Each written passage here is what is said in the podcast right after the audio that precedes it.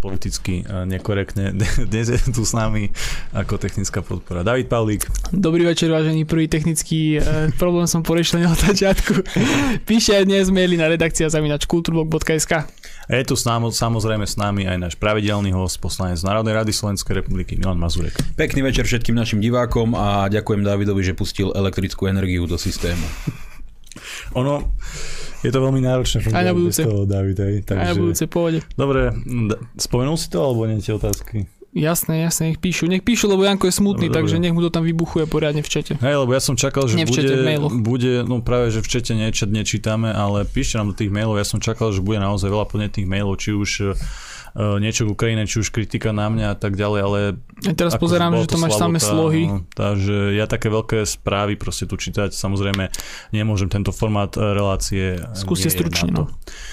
Dobre, David, čo máš nové, čo si zažil, čo si videl? Nič extra sobota, bol som trošku s rodinou, pár Trošku. videí, ešte teraz budem dorábať po relácii, strihať jedno video. Ty si taký Stíham. multifunkčný. Teda. Hej, keď už pustím tú elektrickú energiu do toho mixu, tak už potom už to ide v pohode. Malo bude takto fungovať. Dobre, Mino, čo ty? Čo som dnes robil? Čo si zažil, čo si videl, čo ťa prekvapilo?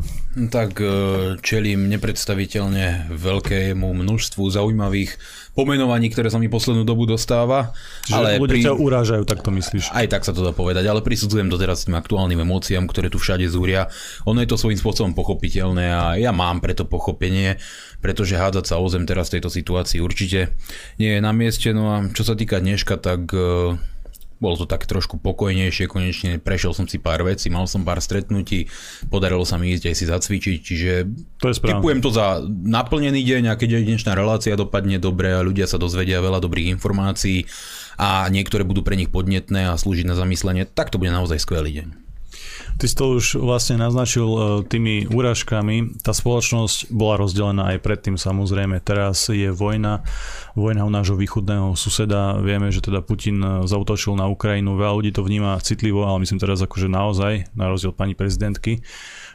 Citlivo to vnímame, pretože sú to dve slovanské krajiny nám podľa mňa veľmi blízke, nielen geograficky, tá Ukrajina, ale aj kultúrne, jazykovo a tak ďalej, veď e, ľudia naozaj vyjadrili vlnu solidarity a podpory s ukrajinskými utečencami, takže ako v tomto smere si myslím, že to naozaj platí.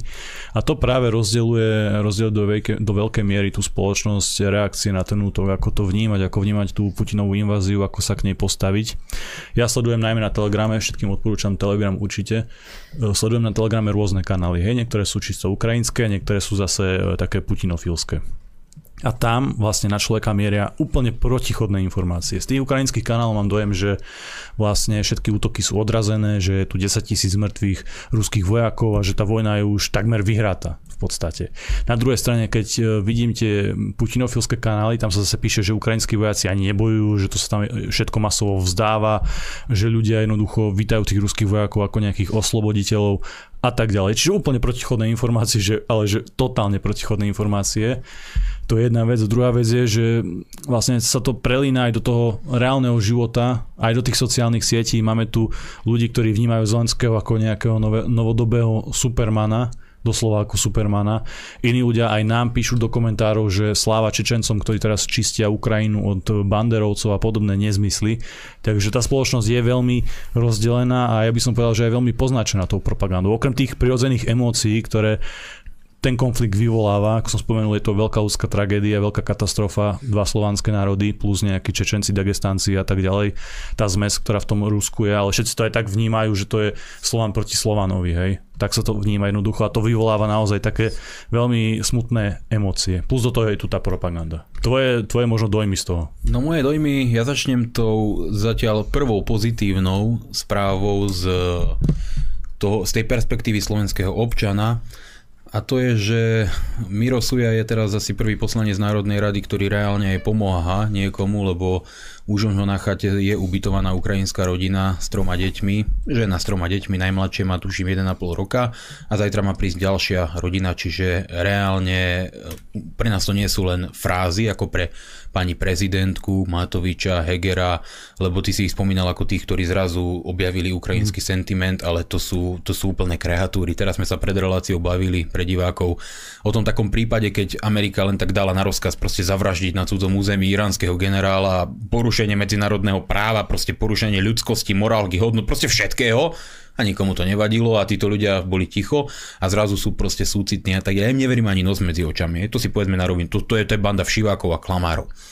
No a Miro teda reálne je asi prvý poslanec Národnej rady, ktorý je ticho, ale priložil ruku k dielu, nech nekričí ako Čaputová všetky tie uh, pseudosúcitné heslá, príde na hranicu, odfotí sa, dá si pekný príbeh a odíde preč. To čo to je? A mne tiež už mali sme nejaký telefonát, že asi v najbližších dňoch aj my by sme teda mali to, čo som hovoril mm. tu aj v minulej relácii, ubytovať nejaké, a to som im zdôraznil, ukrajinské ženy s deťmi. Čiže e, ak chce niekto pomáhať chlapcom z Afriky, môže, ja idem pomáhať ukrajinským utečencom, aby sme tieto veci mali vyjasnené, lebo ja som na tej hranici bol a videl som tie veci. Treba ale naozaj zdôrazniť, že tí obyčajní Ukrajinci, a samozrejme, že ani obyčajní Rusi, oni za ten konflikt nemôžu. No, veľa, ľudí, veľa ľudí to tak vníma naozaj tak romanticky, tak zidealizovane, že naozaj to tam ideme čistiť od nejakých banderovcov a tak ďalej. Ale realita je taká, že ani ten Zelenský, ani ten Putin, ani tí ruskí či ukrajinskí oligarchovia netrpia do takej miery, ako práve tí obyčajní ľudia. Keď si predstav, že máš byt sa snažíš sa, máš nejakú mladú rodinu, snažíš sa postaviť na vlastné nohy, nevieš ani čo a spadne ti tam raketa. Je to jedno, tebe je jedno, či to je ruská alebo ukrajinská raketa. Absolútne ti to môže byť ukradnuté, keď ten dom, ten byt máš celý zdemolovaný a nedaj Bože, keď tam niekto zahynul. Hej. Je a to sú tie reálne, skutočné e, príbehy, osudy tých obyčajných Ukrajincov, ktorým by sme sa naozaj mali snažiť pomôcť, lebo na rozdiel od nejakých ekonomických migrantov, to sú ľudia, ktorí e, sú teraz naozaj vo veľkej núdzi. No presne o to nám ide, čiže z toho vychádza tá emócia, tá túžba po pomoci. A preto mňa najviac mrzí na tomto celom je, e, teda na tomto ma najviac mrzí to, že ešte aj tých radových utečencov, lebo my sme na tej Ukrajine boli, hej, precestovali sme, jak tu sme traja, 1100, kilo, 1100 kilometrov ukrajinského územia autom, hej, a uh, my sme videli, že to bola vždy za to, čo sme videli, chudobná krajina, kde ľudia naozaj nemali toho veľa ale videli sme proste aj ľudí, ktorí naozaj si vážili tie slovanské tradície, bolo to slovanstvo z toho cítiť a krajina bola krásna. Myslíš z toho alkoholického večerku? Nie, nie, nie, nie, nie. Ako tam to bolo riadne. Tam sme s Bielorusmi, Ukrajincami, Poliakmi, to bolo absolútne multikulty slovanské Ale to slovanské, tie slovanské púta, tam sme naozaj no, upevňovali. Ale ide, ide o to, že ja som nevidel žiadnych banderovcov, ani fašistov, nacistov a podobné tieto propagandistické heslá a preto by bolo dobre naozaj e, vnímať to tak, že to sú ľudia v prvom rade, sú to naši bratia, je to náš e, bratský slovenský národ a trpia obyčajní ľudia, ako si spomínal, ktorí nemôžu za vojnu a treba im jednoducho pomôcť. A vláda práve z tejto témy, tejto pomoci utečencom urobila zase politickú tému, ktorou si ide kopnúť do opozície. Ja dostávam e, rôzne také tie urážky alebo výzvy, choďte na hranicu, pomáhajte, makajte. A ja pozerám na to a prečo smerujete mne? Za prvé však my pomáhame, snažíme sa, to je prvý fakt. Ja nemám dôvod tebe teraz vysvetľovať, prečo ja pomáham alebo čo robím. A z akého dôvodu mi to teraz píše, čo ja som zodpovedný za ten konflikt. Ako keby oni majú naprogramované v tých biorobotických hlavičkách, že vláda ukázala na opozíciu, lebo oni nechceli americké vojska na Slovensku, tak to znamená, že chceli inváziu na Ukrajine. Ako taká dedukcia, ktorá pre človeka, ktorý má až dve mozgové bunky, v podstate aj stačí. A tí teraz došli k tomu, že no keď ste chceli tú vojnu na Ukrajine, tak zrejme máte ísť a pomáhať teraz tým ľuďom, ktorí trpia. Aj. Oni, oni, ja niekedy žasnem, kam až siaha ľudská hlúposť. Aj. Čiže každý sa k tomu stavia jednako, teda rôzne. My napríklad pomáhame tým ženám a deťom, dostal, dal trestné oznámenie na Putina. Čiže sú rôzne formy, hej, sú rôzne formy boja proti tej vojne. Čo ale ja chcem povedať, a čo som hovoril na začiatku o tých urážkach je, že tá spoločnosť je natoľko rozdelená, že my ako hnutie republika, ja ako človek, Milan Uhrík, Mirosu, ja Ondrej Ďurica a všetci naši kolegovia aj členovia prezentujeme nejaké stanovisko. To stanovisko je úplne zrejme, že odmietame túto agresiu, inváziu, že to nikdy nemalo dôjsť do takýchto uh, rozmedzí, vždy sme boli proti tomu, vždy sme sa stavali proti vojne z principiálneho hľadiska, nech tú vojnu viedol ktokoľvek a to je proste podľa môjho názoru je prirodzené, človeku sa ťažko pozera na to, ako ľudia trpia. A ja nie som jeden z tých, ktorý si predtým bude zatvárať oči len preto, aby mi povedia, viete, toto je Amerika, to je náš spojenec, tak tie vojny sú v poriadku. Nie, toto na mňa jednoducho neskúšajte, to za tým chodte za vládnymi pokrycami. A ja teda dostávam za toto principiálne stanovisko rôzne pomenovania. Od jedných z tej vládnej štruktúry alebo tých, ktorí náhle dostali tú proukrajinskú emóciu, im povedali, teraz vám musí byť ľúto toho a toho, teraz musíte nenavidieť toho a toho, tak dajte si tú ukrajinskú vlajočku do profilu a uh, prezentujte tým to a to. Tým sa samozrejme nechcem dotknúť všetkých, ktorí si dali tú ukrajinskú vlajočku. Niektorí reálne možno aj ten konflikt na Ukrajine sledujú, vedia, čo sa na Ukrajine deje a majú tú emóciu živú. Ale je kopec takých ľudí, ktorí náhle zistili, že na svete sa dejú vojny a treba proste uh, vojny odsudzovať. Doteraz to neriešili. A takýchto mnohých ľudí e, som, e, že postretol, ale takýto mnohí mi písali, či už na mail, na Facebook a tak ďalej, čo som postredol, čo som čítal. Ty si hnusný putinovský fašista, lebo proste ty uh, si odmietal americké vojska a teraz to vidíš, teraz to tu máš a ako, neviem, ako to spolu súvisí, ale dobre, nechám to v ich hlave. Potom sú tu iní ľudia, ktorí tiež teoreticky podporujú Ukrajinu, ale zase z iného názorového hľadiska, tým zase nadávajú do bolševika, ktorý podporuje Putina a to zase neviem ani prečo, ale dobre, je to tak. No a potom je tu ešte tretia strana, aby toho nebolo málo, aby ten názorové spektrum bolo naozaj pestré. A tam mi zase nadáva, že už som vlastne slniečkár a republika sa vyfarbila a vy podporujete EÚ a ten dôvod, ten dôvod pre ktorý, a, a dokonca aj Ameriku, aj Bidena, už aj to som počul, a ten dôvod, pre ktorý vlastne máme byť tí, ktorí sme slniečkári a podporovateľia EÚ a že sme nakoniec zapredaní a že sme e, nasadená opozícia a falošná opozícia, riadená opozícia a všetky tie hesla, to je vlastne ten, že vy ste nepodporili našich bratov Rusov pri oslobodzovaní Ukrajiny a, a podobné hesla. A mne sa z toho už poznám poviem pravdu, točí hlava. Pretože za jedno principiálne stanovisko získať absolútne opačné rôzne pomenovania, nálepky a urážky, to je naozaj niečo nepredstaviteľné a poukazuje to na to brutálne rozdelenie spoločnosti, ktoré je ešte horšie, ako to bolo pri, tej, pri tom koronabláznovstve, ktoré náhle zo dňa na deň skončilo, ale všetci tí ľudia, ktorí to tu prezentovali, uh, zatiaľ nie sú nejak pohnaní na zodpovednosť. A ešte dokonca, to je už úplná perlička, som dostal aj urážky, že vraj sme otočili a že sme proti bratom Rusom a bratovi Putinovi kvôli tomu, že ty si natočil nejaké škaredé video, kde si, Čo, a ja? to, som, to som dostal niekoľko takých proste správ, že mám si s tým spraviť poriadok, lebo... Tomu teraz ty, nerozumiem. Lebo však ani ja som tomu nerozumel, ja som sa najprv musel pozrieť, lebo však som ne, mal samú chválu, ne, ne, ne, nesledujem tak nedôležité veci, ako to, čo hovorí. To a teda dostal som takéto urážky, že vraj si označil Putina za človeka, ktorý vedie multikultúrny štát a že to je proste svinstvo a urážka. A ja hovorím si, čo to zase ľudia píšu, tak som si to otvoril, pozrel som si teda to tvoje video a e, dozvedel som sa teda to, že syn Áno naznačil, že Rusko je multikultúrny štát. a, ja som a, tam akože dosť veď, výrazne. Áno, povedal si to dosť výrazne, že Rusko je multikultúrny štát a povedal, a ja som ako pochopil zmysel toho videa, že ty si práve útočil na to pokrytectvo týchto liberálnych fanatikov, ktorí Lebo... náhle získali ten ukrajinský sentiment a na jednu dôležitú vec si poznačil, lebo tomu multikultúrnemu Rusku sa vrátim a poviem, aby jeden osobný príbeh. Aby... Že, ešte ti do toho skočím, veľa tých svetkov Putinových vlastne to vtedy vyplo to video úplne, že zrušili, nejak možno rozbili notebook alebo čo a ďalej sa nedostali. A to je trošku škoda, lebo keby ho videli celé, možno, že by mi aj dali za pravdu. To je, to, to je presne tá rozdelenie spoločnosti. A na to teraz ja chcem apelovať, aby ľudia skúsili na všetko nazerať s nadhľadom, pustili teraz tie emócie. Ja viem, že je to nesmierne ťažké. Človek vidí umierať mladých chlapcov, vojakov, vidí proste ženy s deťmi, vidí proste inváziu ľudí, ktorí tu púšťame za radom, nekontrolujeme dokladu. Proste je tu, doklad, je tu obrovské množstvo problémov, rastú ceny, jednoducho je tu chaos a bordel v tej politike a človek sa ťažko ubráni tým emóciám. Ale musíme mať ten nadhľad, ak chceme hodnotiť racionálne veci, ktoré vidíme okolo seba. A ty si teda...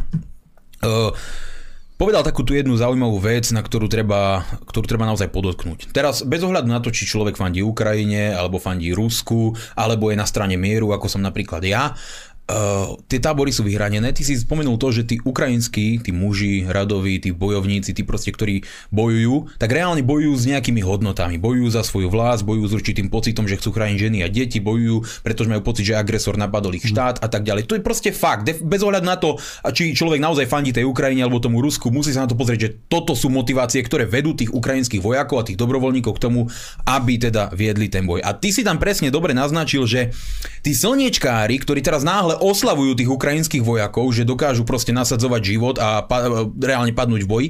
Bojujú s hodnotami, ktoré sú pre nich extrémizmom, fašizmom, neonacizmom. Bojujú s hodnotami a tie hodnoty ich ženú dopredu, ktoré oni nenávidia, opovrhujú nimi a za ktoré ľudí chcú posielať a častokrát posielajú do väzenia. To je na tomto podstatné. A z toho vyplýva aj to obrovské pokrytectvo, že prečo si Šimečka zrazu dá tú ukrajinskú vlajku do profilu, prečo Nikolsonová je zrazu za neviem čo ukrajinské.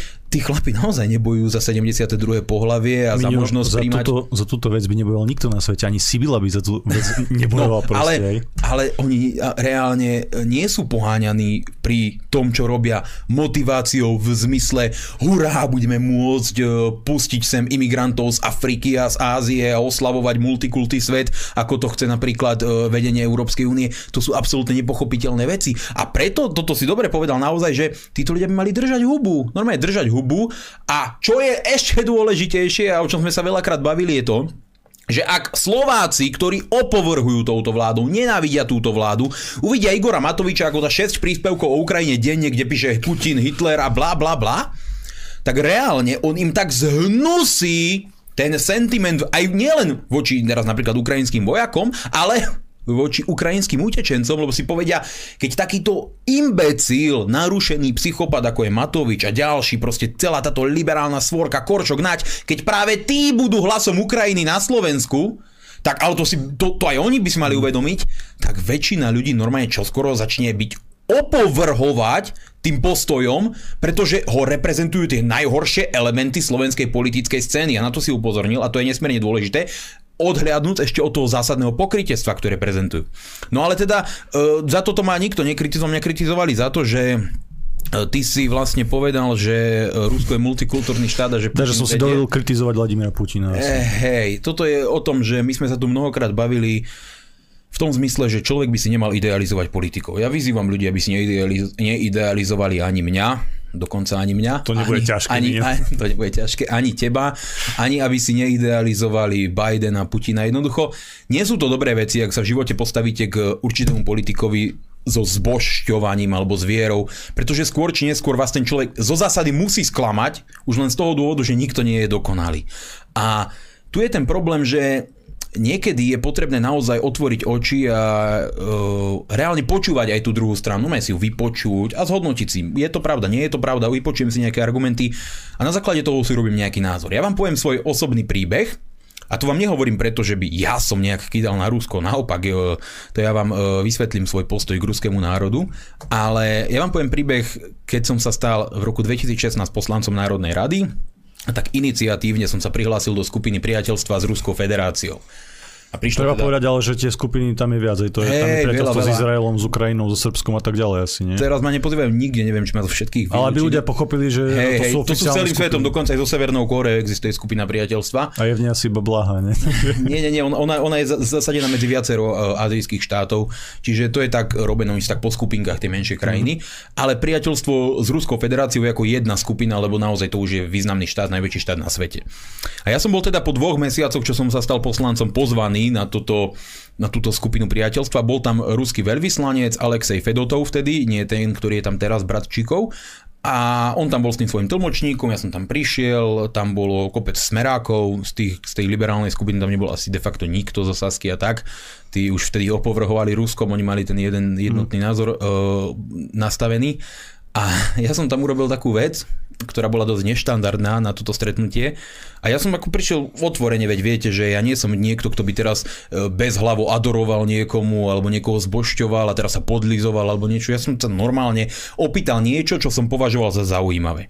A ja som teda dostal sa k slovu a opýtal som sa ruského veľvyslanca, pána Fedotova v tej dobe, že ako vníma skutočnosť, že počet slovanských obyvateľov Ruska, to znamená Rusov, klesá, že sa rodí málo detí a že ten počet Rusov v Rusku, tých slovanských Rusov, reálne klesá a že Rusko je druhý štát na svete v počte príjmaných imigrantov po Spojených štátoch amerických a že jednoducho e, sa štruktúra obyvateľstva, ja už nepamätám presne, ak som mu to povedal, že tá štruktúra obyvateľstva sa výrazne mení a že tá, ten ruský charakter toho štátu sa stráca a postupne sa stáva viac a viac multikultúrnejší.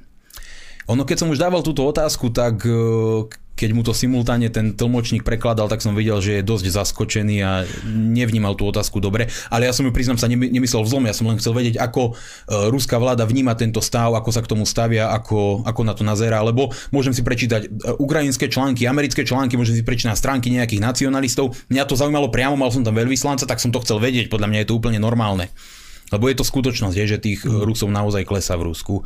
Veď e, v Moskve je Rusov ako v hlavnom meste menšina. A to je v podstate v každom západnom e, štáte, či v Berlíne, či je to v Londýne, proste tí pôvodní obyvateľia sú menšinou. A tak je to aj v Moskve, bohužiaľ. A ja som sa teda opýtal e, toho veľvyslanca na túto vec. Uvidel som, že aj tým smerákom, aj ďalším proste zmrzli tváre. A ja som si aj neuvedomoval, že robím niečo zlé.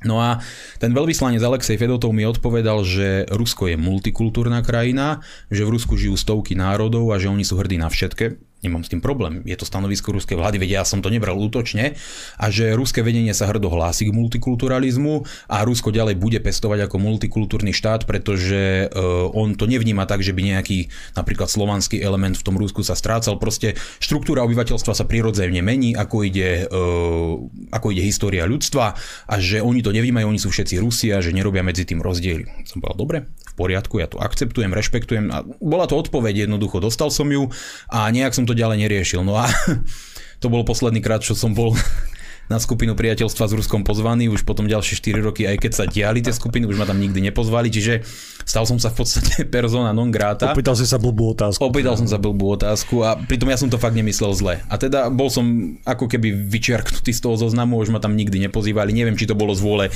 tých smerákov, mm. ktorí vtedy viedli tú skupinu priateľstva, alebo to bolo priamo z vôle veľvyslanca. Nejdem to skúmať, je mi to v podstate jedno. Ja som sa opýtal niečo, čo, som, čo ma zaujímalo, pretože viete, že ja som veľmi proslovansky naladený človek a vždy tu splietam o slovanskej vzájomnosti. Niekedy mi ľudia píšu, že to sú len utopistické sny, ale ja rád budem mať tieto utopistické sny, lebo sú krásne.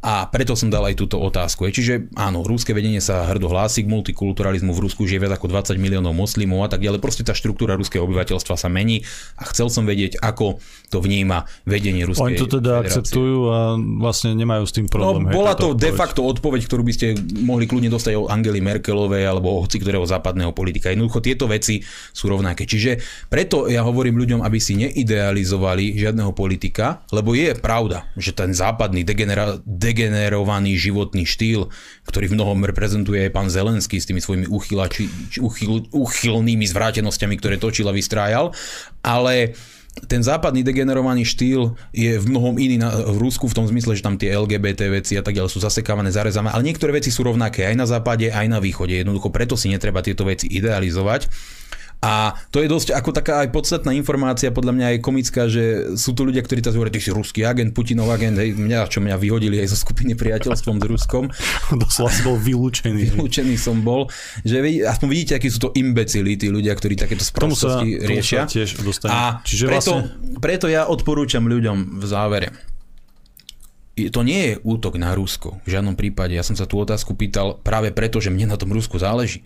Ja mám obrovskú úctu k ruskej literatúre, k ruskému umeniu, k ruskej kultúre, k ruskej histórii. Pre mňa sú muži, ako bol knieža Sviatoslav I alebo Dmitri Donsky, pre mňa sú to veľké osobnosti, nielen Ruska a ruských dejín, pre mňa sú to veľké osobnosti slovanského sveta ako takého. Ho bez nich by možno Slovania dnes vyzerali podstatne inak, keby Dmitri Donsky neodrážal Zlatú hordu a podobne. To sú zásadné veci a ja mám k ním obrovskú úctu. Moji obľúbení športovci vždy boli Alexander Povietkin, ruský boxer, ktorý bol teraz bol kritizovaný za to, generálny prokurátor za to, že Čo sa s ním odfotil.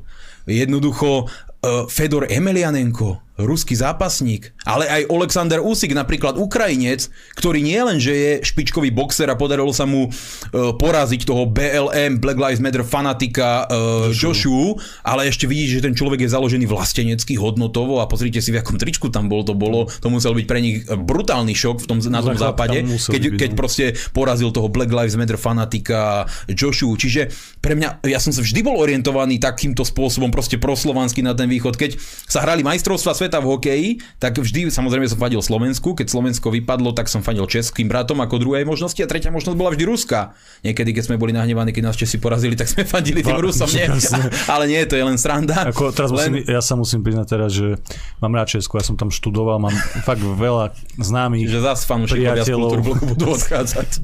mám, ja mil, mám rád proste to Česko. Česko je pre mňa veľmi blízka krajina, ale čo sa týka hokeja, to vôbec, to skôr či nedržím palce, jak Česku.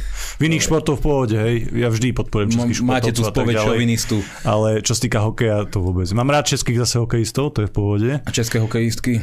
České hokejistky tiež môže byť. Ale Jagra tak ďalej, Hašek už asi veľmi nie. Hašek je kreten. Asi nie, ale proste, keď hrajú so Slovenskom alebo všeobecne, ja tiež asi radšej držím palce tým no, Rusom pri hokeji. Ale aby som to uzavrel, ako vidíte teda, ja som ťažký rusofil, čo sa týka toho ruského národa a toho slovanského prvku to môžete povedať, že som ukrajinofil, aj bielorusofil, aj srbofil a chorvátofil. Proste preto slovanstvo je súčasťou môjho života, môjho ja, mojej ideológie, môjho vnímania sveta. Pre mňa to znamená veľmi veľa, je to moja identita byť Slovan. Jednoducho, uh, proste vychádza to zo sveta, z našej kultúry, z našich hodnot, z našich, našich biologického základu, proste kto uh, si váži ľudovita štúra, má ten vzťah k slovanstvu, to je proste základ. A ja som sa tú otázku aj toho veľvyslanca pýtal preto, že mňa to trápi, mňa to mrzí, keď uh, ten počet Rusov klesá. Rozumiete, každý chce, aby ten slovanský život e, rozkvital, aby tých Slovanov bolo čo najviac a preto ja som sa tú otázku pýtal práve v záujme tých Slovanov, lebo, lebo, lebo to pre mňa znamená veľmi veľa, veľmi mi na tom záleží a teda vy sa nemôžete na Janka hnevať, že povedal, že Rusko je multikultúrny štát a že Putin povedzme vedie multikultúrnu politiku. To je prosté konštatovanie faktu. To ti potvrdil aj ten diplomat teda. No jasné, veď, ale uh, teraz to nemôžete brať v zlom v tom zmysle, lebo my sa nemáme čo starať do organizovania ruského vnútroštátneho života. To je, to je záležitosť Rusov a tých národov, ktoré tam žijú teda. Nie je to záležitosť naša. A tak som to ja vždy bral. My predsa nemôžeme teraz prísť. Môžeme si niečo priať. Áno, mohli by sme prijať si to, aby proste ten ruský element v tom Rusku proste rozkvital a bol čo najsilnejší. Ale nemôžeme mi teraz prísť a povedať Rusom, ako to budú vo svojom štáte organizovať. Nemôžeme to povedať Bielorusom, ako to robia Spojené štáty americké, lebo ten západný degenerovaný životný štýl nie je o nič lepší.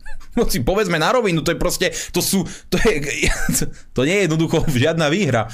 A z toho dôvodu mnohí ľudia žijú v takom tom bipolárnom svete, že buď si to, alebo si to. Ak nechceš americké vojska, to je tá reálna, naprogramovaná, algoritmická proste verzia týchto biorobotov. Ak ty si nechcel americké vojska, znamená to, že ty si chcel ruské vojska. Oni ani nezohľadňujú takú skutočnosť, že ty si možno nechcel žiadne cudzie vojska, hej? A to je to naše stanovisko.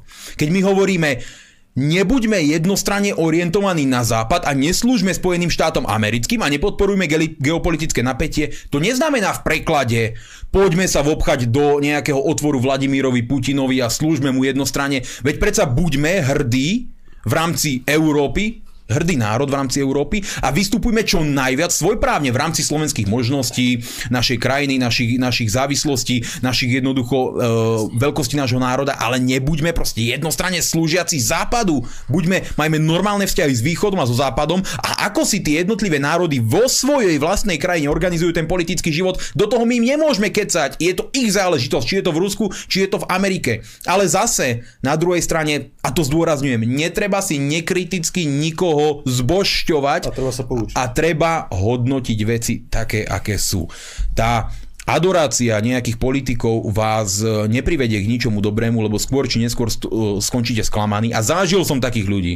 Zažil som takých ľudí, ktorí nekriticky napríklad zbošťovali rôznych politikov na západe, ktorí vystupovali proti imigračne a keď sa dozvedeli nejaké veci o pozadí týchto politikov, tak mali pocit, že sa im zrútil svet, že už vlastne neexistuje cesta, ako výjsť politicky z tej situácie, ktoré Európa čeli. A to sa môže zase stať mnohým ľuďom, e, ktorí takto nekriticky vnímajú povedzme ruského prezidenta Jednoducho to nesmiete robiť. Vy musíte každého človeka hodnotiť kriticky. To je v prospech vášho života. Takto to robte a hodnote kriticky aj mňa. Čo najviac, koľko to len ide. Vidíte, ja som tu každú sobotu, ja tu odpovedám na náhodné otázky z mailov, z telefonátov. Ja som sa nikdy týchto vecí nebal. Ostatní politici z toho majú strach, ale ja som nikomu neublížil, nikoho som neokradol a som tu a hovorím tu svoje názory a svoje hlboké presvedčenie. Čiže vy vidíte, že ja som ťažký rusofil, ťažký ukrajinofil, ťažký bielorusofil a to, to najhoršie, čo teraz vidím a to, čo ma najviac trápi, je skutočnosť, že proste brat sa vraždí s bratom kvôli záujmu niekoho, ale verte mi, úplne iného, úplne iného. Dobre, Mino, to si povedal pekne. Uh, páčili, páčili sa mi najmä tie slova, ktorými si ma podporil prirodzene.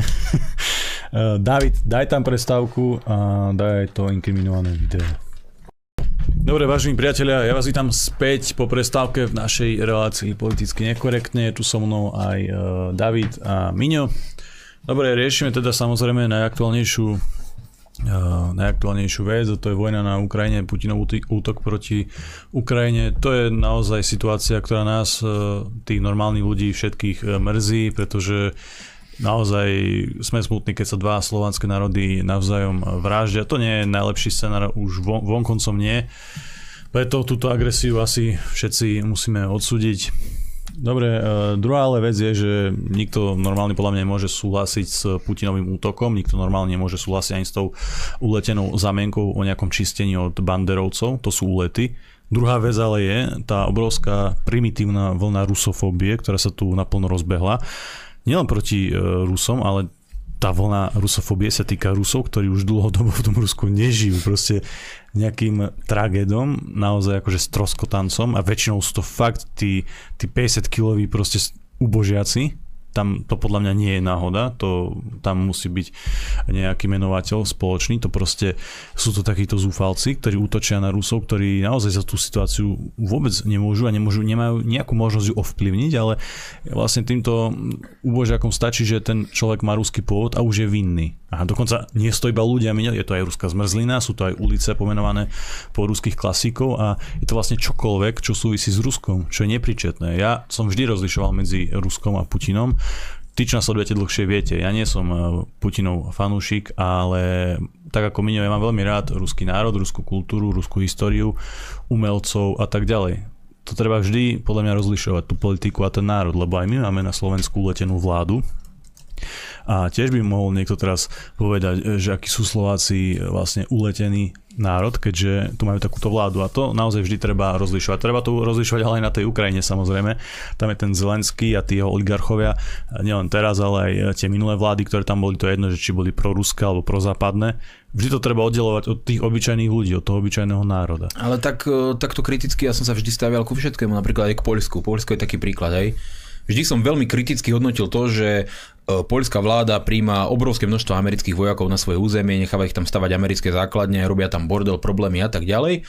Ale zase som vedel ohodnotiť veľmi pozitívne to, čo poľská vláda robí dobre a určite to nejakým spôsobom nedefinovalo môj vzťah k poľskému národu, lebo to je úplne tretia vec, ktorá nemôže byť braná do úvahu, ako hovoríš ty, lebo vnímať Slovensko cez Matoviča, no povedzme si rovno sme v Keli, hej? Mm. Keď nás zahraničie hodnotí cez Matoviča, tak my sme vlastne možno najhorší národ Európy a to si nechceme pripustiť, lebo to je zle.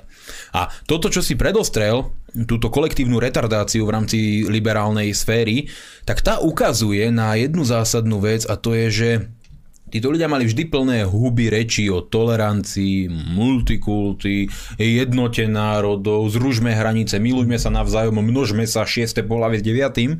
A zrazu pre nich je národnostná príslušnosť dostatok na to, aby ťa začali nenávidieť. Ako tu vidíte, že to sú všetko len politické frázy, lebo tá primitívna púdová prvotná reakcia u nich vždy vyhráva. Tam nejdeme do nejakých sfér inteligencie, nejakých sférach racionality a tie ideologické hodnoty, ktoré to sú, to sú všetko absolútne nezmysly, pretože prvotný nenávistný, primitívny, tupý, jednoduchý, zaostalý, degenerovaný púd je to, čo u týchto ľudí vyhráva. A to platí napríklad v tom zmysle, keď im teraz média povedia, dobre, doteraz nám nevadilo, že Amerika zničila Irák a zabila tam pár stoviek tisíc civilistov, však čo tam potom? Dobre, no však tí Srby si podľa Osuského zaslúžili tam zomierať tie deti, neviem či 100 či 200 detí, ktoré tam zomrelo, no tak si to zaslúžili podľa Osuského, však to je dobre zabíjať deti, veď tak to je, oni sa narodili asi s dedičným hriechom nejakej, nejakej srbskej viny, alebo neviem, jak to v týchto chorých, mentálne zaostalých krvilačných mozgoch funguje. E, tí Líbíci, to bolo dobre, že sme toho Kadafiho dali dole, veď teraz sa im tam radosť žiť. E, bolo úplne super, keď sme proste rozbili ten Afganistan, veď teraz si to tam Taliban organizuje, veď sme dosiahli, čo sme chceli. A viete, takto môžete ísť tú americkú agresiu krok za krokom a pýtať sa, že vlastne kde to dobre dopadlo a čo mu to pomohlo. Lenže spoločný menovateľ označovateľ týchto degenerátov, ktorí dneska vedú tú fanatickú rusofóbiu je, že oni toto všetko buď prehliadali, alebo otvorene podporovali. A teraz mi povedzte, čo je horšie. Čo je horšie z morálneho postoja? A zrazu to je ten prvotný, primitívny tupý put. Im povedali na Markíze, no, Richard Stanke, počúvaj, uh, teraz je tu problém, lebo trpí ukrajinský národ a je tu zlý Putin, ktorý Putler, Hitler a neviem čo ho vraždí, tak počúvaj, teraz musíš prejavovať ľútosť a pôjdeš na námestie na protest a budeš roniť krokodílie slzy. Tým nehovorím, že nemáme mať samozrejme tú súcitnú reakciu s trpiacim ukrajinským národom. To je to, čo robíme všetci. Tým hovorím len to, že u takéhoto mentálne zaostalého človeka je to proste len primitívny put, ktorý mu dali médiá do hlavy a je absolútne neúprimný. Lebo prečo nebol ten človek roniť krokodílie slzy za, za uh, iracké deti? Prečo, mu to nepo, prečo to nepotreboval? Prečo to nešiel urobiť? Viete, to, to, to je úplne opak. My sme vždy aktívne vystupovali proti vojne v Iraku, v Afganistane, vo všetkom. Tí ľudia sú absolútni, totálni pokrytci. Keď Amerika aktívne financovala a vyzbrojovala tzv. FSA, Free Syrian Army, tu tých hrdinných bojovníkov, ktorí bojovali proti tyranii Bašara Asáda v Sýrii, tak keď sa ukazovali videá, ako tam prebieha to, ten, to nezabudnem nikdy, ako tam tie 5-ročné dievčatka predávajú v aukcii do sexuálneho otroctva, tak všetci títo ľudia držali hubu. Západ ich vyzbrojil, financoval a asi sa zrejme tešil z toho. Keď nabodávali na kôl odrezané hlavy sírskych vojakov, tiež sa z toho Západ tešil. To boli naši bojovníci, naši kamaráti, títo proste dobre vyčistia. A potom, keď sa náhodne stretli na nejakom kopci s izraelskými jednotkami, tak sa pozdravili, to tiež veľa napovedalo. Ale toto boli všetko tí naši dobrí chlapci, aj tí urezávači hlav, tí vraždiace monštra beštie, potom vznikol ten islamský štát náhle, proste je, máme problém, problém, ktorý sme si sami vyrobili. A títo ľudia držali huby, doslova, prepáči mi ten vulgárny slovník, ale to je taká oblúdna miera pokrytectva, hlavne keď vezmeme do úvahy ľudí ako Osusky, ktorého by som naozaj poslal aj s tou nahrávkou na čele do Srbska, na námestie do Belehradu, čiže nech si to tam vybaví. Len Teraz vidíte, že títo primitívni tupí zaostalci spustili ďalšiu formu tých primitívnych emotívnych pudov, ktoré nemajú nič spoločné s racionálne uvažujúcim človekom. A to je, že teraz ideme ničiť pamätníky, prepisovať ulice, e, zoberieme teraz v ruskej ambasáde 5 parkovacích miest, lebo tým sme vyhrali vojnu asi. Napríklad e, E, čo to spravili Ovečkinov dres, hodili do koša, vynadáme Kuzminovej. Ale to... ten moment, že tá pani no, v tej relácii vysvetlovala, ako Ovečkin odmietol vojnu, jasné, že odmietol, lebo je príčetný. A ten, ten degenerát, ktorý držal ten Ovečkinov dres, aj tak mu prišiel super nápad toho teatrálne hodiť do koša, len preto, že má nejaký ruský pôvod, chápe, že to je... je ja sa divím, ja sa divím, aj ty si tam dobre napísal, že prečo niekto pozera tele ráno, viete, to je ako keby som si každý deň ráno vylial nočník na hlavu a to nebudem robiť. Priznám sa, že to, ako, to je úplne prirodzené, nebudem to robiť, nebudem skákať hlavou dole do žumpy alebo niečo podobné a to je ako keď si zapnete slovenskú telku. Ja sa priznám, že pred dvoma dňami som šiel okolo televízie v jednej miestnosti, kde som bol, nebudem hovoriť detaily. A tam hrála televízia, bola tam jojka zapnutá, bola tam nejaká, nejaký stôl, tam sedeli nejakí ľudia, nejaká zmachlená, nejaký transvestita a a viedli tam nejaký rozhovor a pozeral som to asi 10 sekúnd a povedal som si, že ešte 4 sekundy vydržím a klesne mi IQ aspoň o 3 body, takže musím utekať. Ja neviem, prečo to ľudia pozerajú.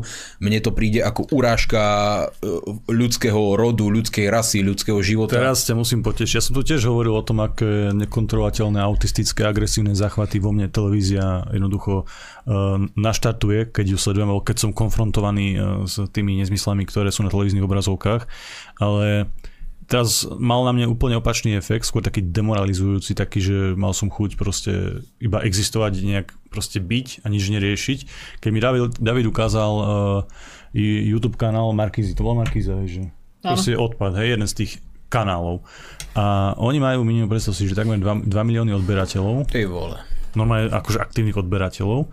A tie videá, čo tam dávajú, sú nejaké úplne primitívne, ale úprimne ako objektívne, fakt čisto vedecky hodnotím, sračky to boli, hej, totálne sračky a to malo 66 miliónov videní, hej, 70 miliónov videní, 50 miliónov, to boli nejaké tup, tupé scénky z nejakých tých seriálov, že úplne, že by som sa hambil, keby som tam hral, hej.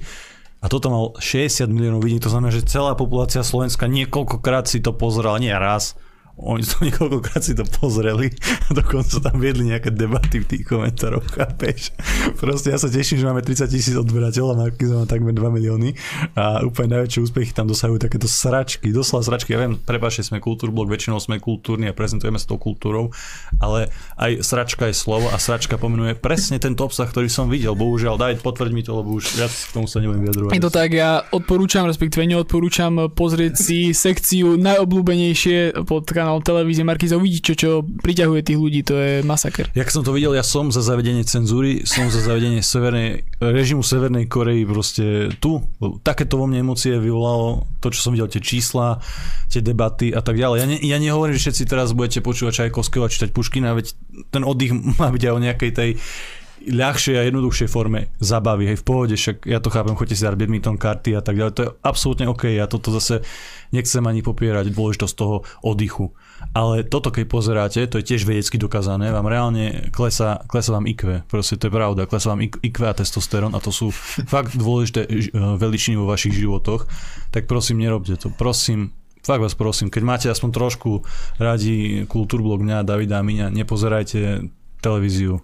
Pozrite si správy, keď chcete mať nejaký základný prehľad v pohode, ale skúste toto prosím vynechať a ja apelujem dosť na to, aby ste nepili alkohol, na to mi tiež veľmi záleží, ale nie až tak, ako na tom, aby ste nepozerali telku. Fakt nerobte to. Nie, ako stotožňujem sa s tým, nevidel som kanál Markízy, bol som ušetrený tohto utrpenia a neviem, či si to ani idem pozrieť, lebo dostanem sa do toho stavu, v ktorom si bol ty a budem chcieť skončiť, skončiť s politikou, s životom, s, s planetou, so všetkým. A to by som nechcel určite, ale teraz sa vráťme k tej rusofóbii. Ja musím naozaj poznamenať, že ľudia, ktorým toto celé prerastlo cez hlavu takým spôsobom, že sú schopní v hlavnom vysielacom čase hádzať dres. Ovečkinov dres do koša a podobné veci, tak tým ukazujú na tie dve veci. Na jednu je, že nepozerajte médiá, škodí to vášmu zdraviu a druhá vec je tá, že tí ľudia sú tak primitívni, zaostali, degenerovaní, že človek až rozum neberie, kam to môže zájsť. A absolútne vyhrotenie, vyústenie, absolútny vrchol, dokonalosť tejto šibnutej rusofóbie a mentálnej, mentálnej stratenosti v tomto svete, tak to sú ľudia, ktorí sú známi ako poslanci SAS, menovite minimálne Ondrej dostal a Jan Benčík, ktorí toto tiahli na úplne nový level. Oni tomu dali zlatú korunku. A tí, ktorí neviete, tak e, Jan Benčík a Ondrej dostal dali trestné oznámenie na Vladimíra Putina. Čiže rozhodli sa svojou troškou pomôcť k ukončeniu vojny Jasne. a vyzvali Národnú kriminálnu agentúru k tomu, aby teda asi zatkla, obvinila Vladimíra Putina a nejakým spôsobom prebehol proces a tým pádom sa všetko urovná. Ja som myslel, že Veroniku Remišovu proste nikto neprekoná. Nie, ja. Samozrejme ten šok z tej ruskej invázie na Ukrajinu bol veľký a aj vo mne to vyvolalo nejaké emócie, smutok a tak ďalej. Ale Veronika Remišová, keď to pre tých, čo to možno nevedia, tak ona si vypla kúrenie na protest a takýmto ona napísala, že vlastne takto chce položiť Rusku federáciu na kolena a chce takto pomôcť Ukrajine a tak ďalej, tak vyzvala ľudia, aby si vypli kúrenie, aby chodili do uh, práce MHD a tak ďalej. Hej. Ja som myslel, že toto už je ten vrchol, to maximum, to finále ten cieľ, akože, hej, mm. ten koniec. A potom prišli aj tí tvoji kolegovia z SAS a tí to vlastne posunuli na iný level, keď si predstavujú, že NAKA, ako sme to videli aj na niektorých záberoch na Slovensku, ako to možno niektorí z nás aj reálne pocitili vo svojich životoch. Oni čakajú, že NAKA príde, nabehne do Putinovho bytu a že ho tam mať proste zobere, že ho vyvedú, Hej. že znesú obvinenia, že ho budú riešiť. Alebo asi to najprv začne tak, že ho predvolajú na výsluh, nie? lebo taký je ten postup. Samozrejme Putin nepríde, je zrušený vzdušný priestor, nemá ako dojsť, vedie vojnu a tak ďalej. To sú objektívne dôvody, to musia mhm. uznať. Dajú mu ospravedlenie. Predvolujú, ale to platí možno 2-3 krát, tak toto môže spraviť. Potom už musia oni ísť po neho. Mm-hmm. Tak a na to sa teším. Na to, na to sa teším, ako sa pokúsia pred, predviesť. To bude uh, úžasné. Mňa skôr pri tomto zaujíma ten moment, kedy tá star, staršina klubu Oľano, či Oľano, už som zvyknutý, že dementné veci idú z Oľano a tak sa mi to automaticky rodí na, na, e, na rozume tak uh, títo géniovia, táto staršina klubu SAS, títo skúsení harcovníci politiky, keď sedeli na tej svojej rade starších a povedali si, počúvajte, musíme nejak z tejto vojny vytlcť politický kapitál. Musíme získať niečo pre nás. Musíme nájsť nejaký spôsob, ako si politicky prilepšiť a musíme nejakým kvalitným politickým marketingom zaujať davy ľudí, ktorí si povedia, tí to robia dobre, tí vedia ako na to. A na to niekto, kto zrejme proste strávil noc s veľkou množstvom ruskej vodky, im povedal, dajme trestné oznámenie na Vladimíra Putina. A vtedy si ostatní mali povedať, a dobrý vtip, ale oni povedali, nie, to je super nápad, ideme do toho. Ten moment, ja si to vždy predstavujem, že e, to je taká kolektívna strata vedomia, alebo či boli v tranze a aj keby boli v tranze, alebo boli na drogách, alebo niečo, či potom ráno na druhý deň si povedia, no dobre, chlapi, srandovali sme, bola to sranda, oni reálne urobili tlačovku, všetko, čiže dotiahli to na nový level. Ale to je len pre tak, taká perlička, aby sme nestratili celú reláciu rozprávaní momentálne postihnutých tých ľuďoch, lebo skutočne postihnutí ľudia, ktorí by si zaslúžili našu úctu za to, ako celý život druhú snažia sa pracovať s tým handicapom, bojovať s tým, e, že to majú v živote ťažšie a snažia sa s tým vyrovnávať. To sú ľudia, ktorí sú napríklad športovci, ktorí sa tešili na Paralympiádu, ktorí sa tešili, že idú reprezentovať šport, ale ktorým proste zatrhli tú účasť na Paralympiáde, myslím tým bieloruských a ruských športovcov, ktorí určite rozhodli o útoku na Ukrajinu, oni boli tí, ktorí e, ten útok nariadili, oni boli tí, ktorí za zodpovední. Jednoducho, toto je tá elementárna, tupá, primitívna rusofóbia, ktorá je uh, naozaj za hranicou všetkej ľudskosti, lebo týchto handicapovaných ľudí mi je skutočne ľúto. Handicapovaných členov SAS mi ľúto nie je, lebo to, je, to sú škodcovia. Ale títo skutoční športovci, fakt, ja si neviem predstaviť, že človek má nejaký ťažký zdravotný handicap a napriek tomu proste bojuje s tým životom, snaží sa športovať, snaží sa proste e, žiť ten život naplno a potom príde niekto a povie, vieš čo, ty máš prezidenta, ktorý uh, je pre nás nepriateľný, s ktorým nesúhlasíme, ty nejdeš športovať. Rozumiete? Potom sa tá idea športu a celkovo tá ľudskosť a priateľstvo medzi národmi, to sa úplne stratilo. A dojde to do takýchto rozmedzí a sú, sú ľudia, ktorí sú to schopní obhajovať, sú ľudia, ktorí sú napríklad minister zahraničných vecí, ktorí povedia, že pomalovanie Slavína je forma vzdoru proti vojne, viete, ako zase odtiaľ poďte, ale nie sme v materskej škôlke a nie sme všetci padnutí na hlavu, veď má, má zachovajme si nejakú príčetnosť, proste táto vláda už padla tak hlboko. A hlavne, keď si to vezmete, Slovensko má obrovské množstvo problémov. Topíme sa v obrovskom množstve problémov. Hranice sú deravé ako, no ako ementál. Proste tam prelezie kto chce, príde kto chce, aby ste to chápali, dokonca ešte aj denník N to napísal. Je to tam tak, že keď príde niekto bez dokladov, tak sa ho opýtajú, ako sa volá, našťastie. On im povie, ja sa volám uh, Ugo Fantoci, oni povedia, dobre, Ugo, ideš tu, zoberú mu tlačky prstov a Uga poštu. A kľudne môže prísť aj takých 16 Ugov fantóci, ktorí nemajú žiadne doklady, idú s malým batúškom alebo bez neho a tých na Slovensku pošlu. Čiže my tu vlastne pustíme úplne každého, úplne každého. A si zoberte pre tých ukrajinských colníkov, ktorí tu týchto ľudí tu púšťajú. Oni e, teda sú v krajine, ktorá sa rozpada pred očami a príde sem tam ku ním nejaký potenciálne nelegálny imigrant. Teraz sa nebavím o nejakých študentoch, lebo áno, utiešli, až aj vy ste tam rozprávali s nejakými štyrmi indami, ktorí naozaj reálne išli do, do Košíc na letisko a išli domov. Ale bavíme sa tu proste o niekom, o kom nič nevedia, nemá žiadne doklady, nemá žiadnu patožinu, to asi nebol študent z internátu. A teda ten ukrajinský colník vidí dve možnosti. Za prvé, zbaví sa zo svojej zeme nejakého kadejakého nelegálneho vagabunta a ešte do neho zoberie peniaze a pošle ho nám tam Slovákom. No tak proste, čak to pre neho to je win-win situácia, ako sa vraví.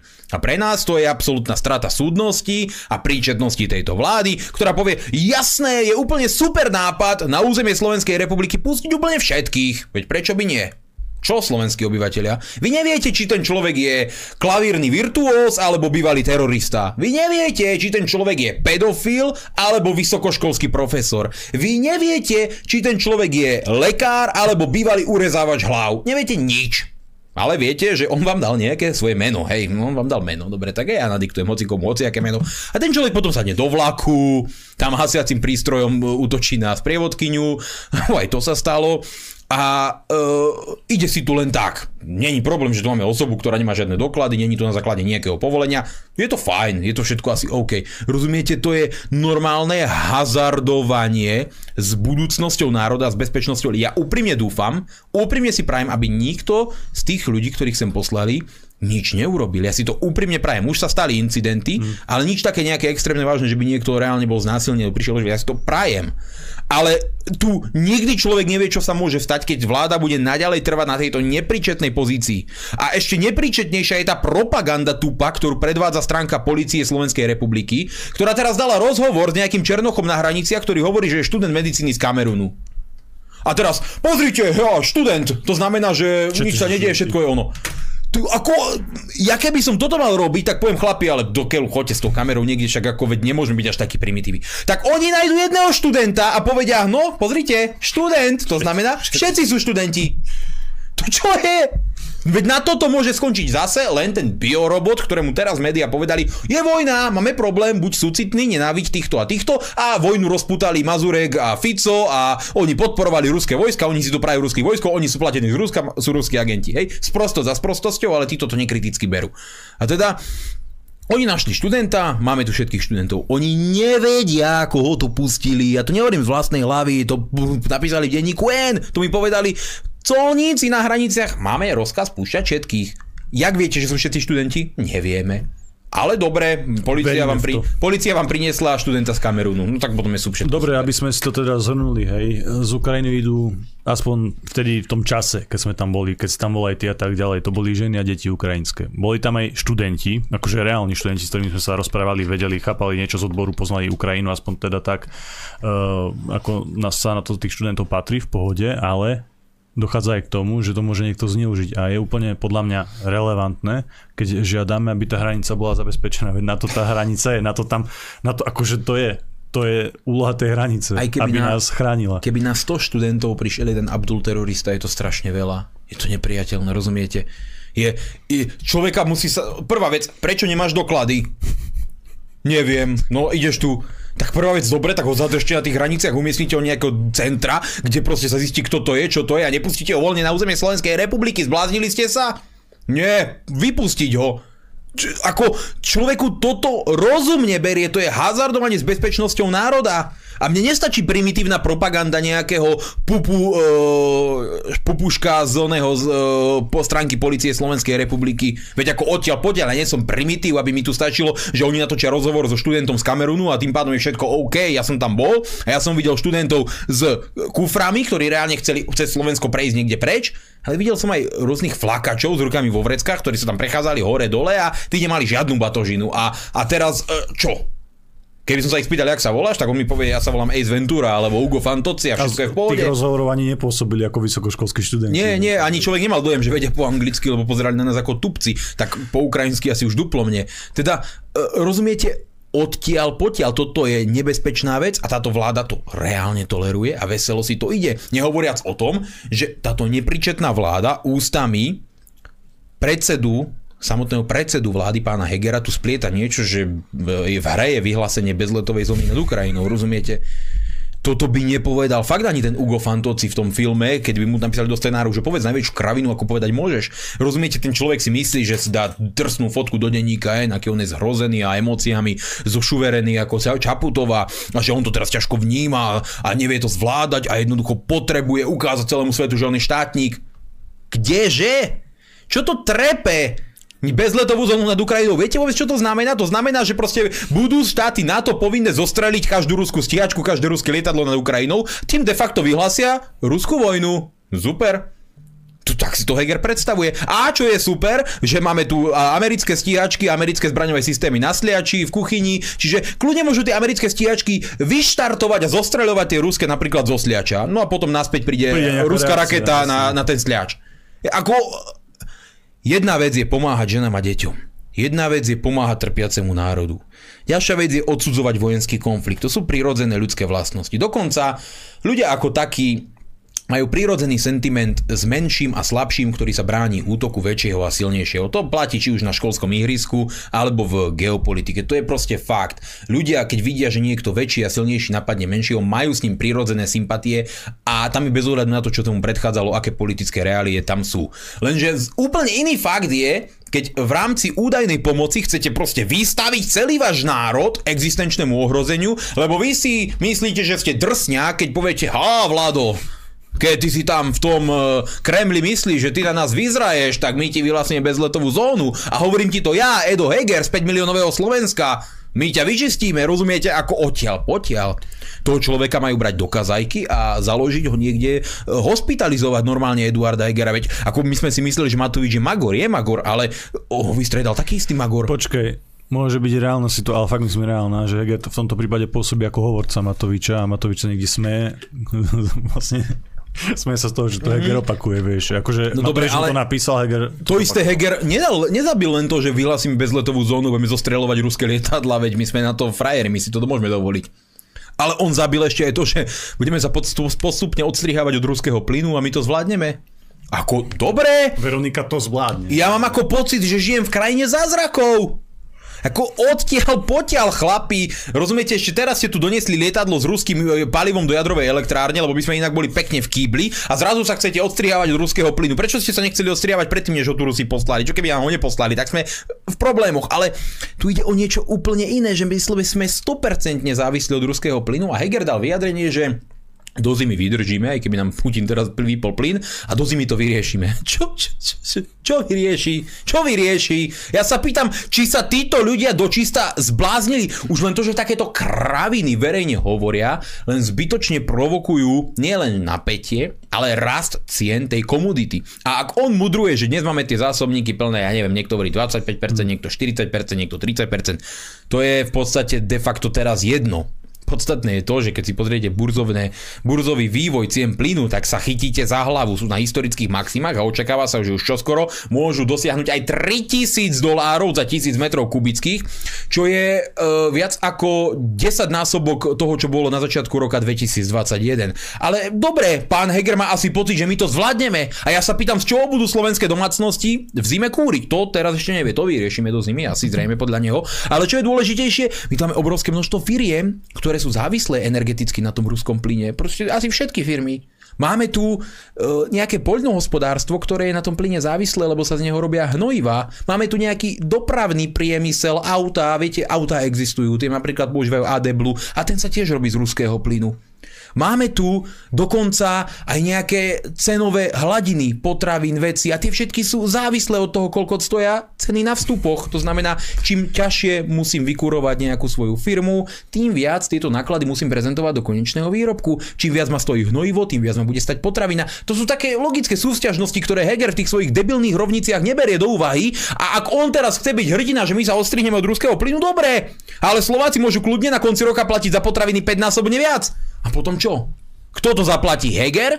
Heger nie je kúzelník, on si môže maximálne tak požičať a zase to zaplatia slovenskí občania na vyšších daniach. Veď buďme príčetní. Každý odsudzuje vojnu, ale teraz neznamená, že máme samozrejme ničiť v, v, s tým, že ideme zničiť Putina. Veď ako... Ja, ja niekedy žasnem nad tým, aká, aký výkvet dementnosti ľudského druhu dnes vedie Slovenskú republiku v týchto časoch. Rozumiete? To, to proste nie je príčetné takéto veci vôbec vypúšťať e, z úst a verejne e, kričať. A hlavne si vyprosím, keď títo ľudia, ktorí nie sú schopní myslieť, elementárne myslieť, a to sa týka vlády, to sa týka médií, nám hovoria, že ak tvrdíme, že Ukrajina je obeťou geopolitického konfliktu medzi USA a Ruskom, hry geopolitických mocností, svetových mocností, takže sme skrátka tupí, dezoláti, my tomu nerozumieme, lebo to je obyčajný útok e, Ruska na Ukrajinu a nič tomu nepredchádzalo, nič, nič iné tam nie je. Ja vám poviem jednu zásadnú vec, lebo mňa, mňa hnevá, keď so mňa niekto chce robiť debila. Doteraz už všetci kričali a to je taký signifikantný príklad, keď vidíte, že z vás normálne robia hlupákov a že to niečo znamená. Doteraz e, všetci kričali, musíme vypnúť Rusko od SWIFTu, musíme založiť ťažké sankcie na Rusko, musíme ich vypnúť z medzinárodného bankového systému, to ich položí na kolena. A kvičali, kvičali, najprv to Nemecko, Maďarsko, Taliansko zablokovali, potom dobre to schválili a v médiách to prezentovalo, už to všetko schválili. No ale jak to schválili? Oni boli dohodnutí, ako to schvália. Urobili to tak, že od SWIFTu za 10 dní vypnú 7 ruských bank, dve najväčšie ruské banky, Sberbank a Gazprom Bank, samozrejme nevypnú, tie ostanú normálne. A vypnú teda 7 bank, ale až o 10 dní, hej, aby všetci tí oligarchovia, všetky tie štruktúry, všetky tie firmy vedeli, že majú už obchodovať cez tie banky, tie sa to, na, na, na tie sa to nejak presmeruje. A ja sa teda pýtam, ak teda vypli 7 bank a dve nechali a ďalej bude teda prebiehať tá obchodná výmena a ďalej sa bude platiť cez ten SWIFT, ďalej sa bude dovážať tá ropa, tie kovy, budú sa dovážať proste všetky súroviny a bude sa dovážať ten plyn, tak e, mne to príde, že tu asi niečo nehrá. Pretože de facto tá sankcia nebude mať absolútne žiaden význam. Maximálne môže ekonomicky ohroziť nejakých 7 ruských bank. Nedivil by som sa, keby to bolo priamo z vôle ruskej vlády, keď by povedali, že tieto vám tu zavádzajú a tieto dve si chceme nechať a z USA prídu, no dobre, my to zase naplánujeme takto. A teda 7 ruských bank dobre je vo ekonomickom ohrození a všetci tí podnikatelia, veci, tí oligarchovia budú teda prevádzať všetky tie ďalšie veci cez tie dve ruské banky, ktoré, na ktoré sa SWIFT e, tá sankcia nevzťahuje.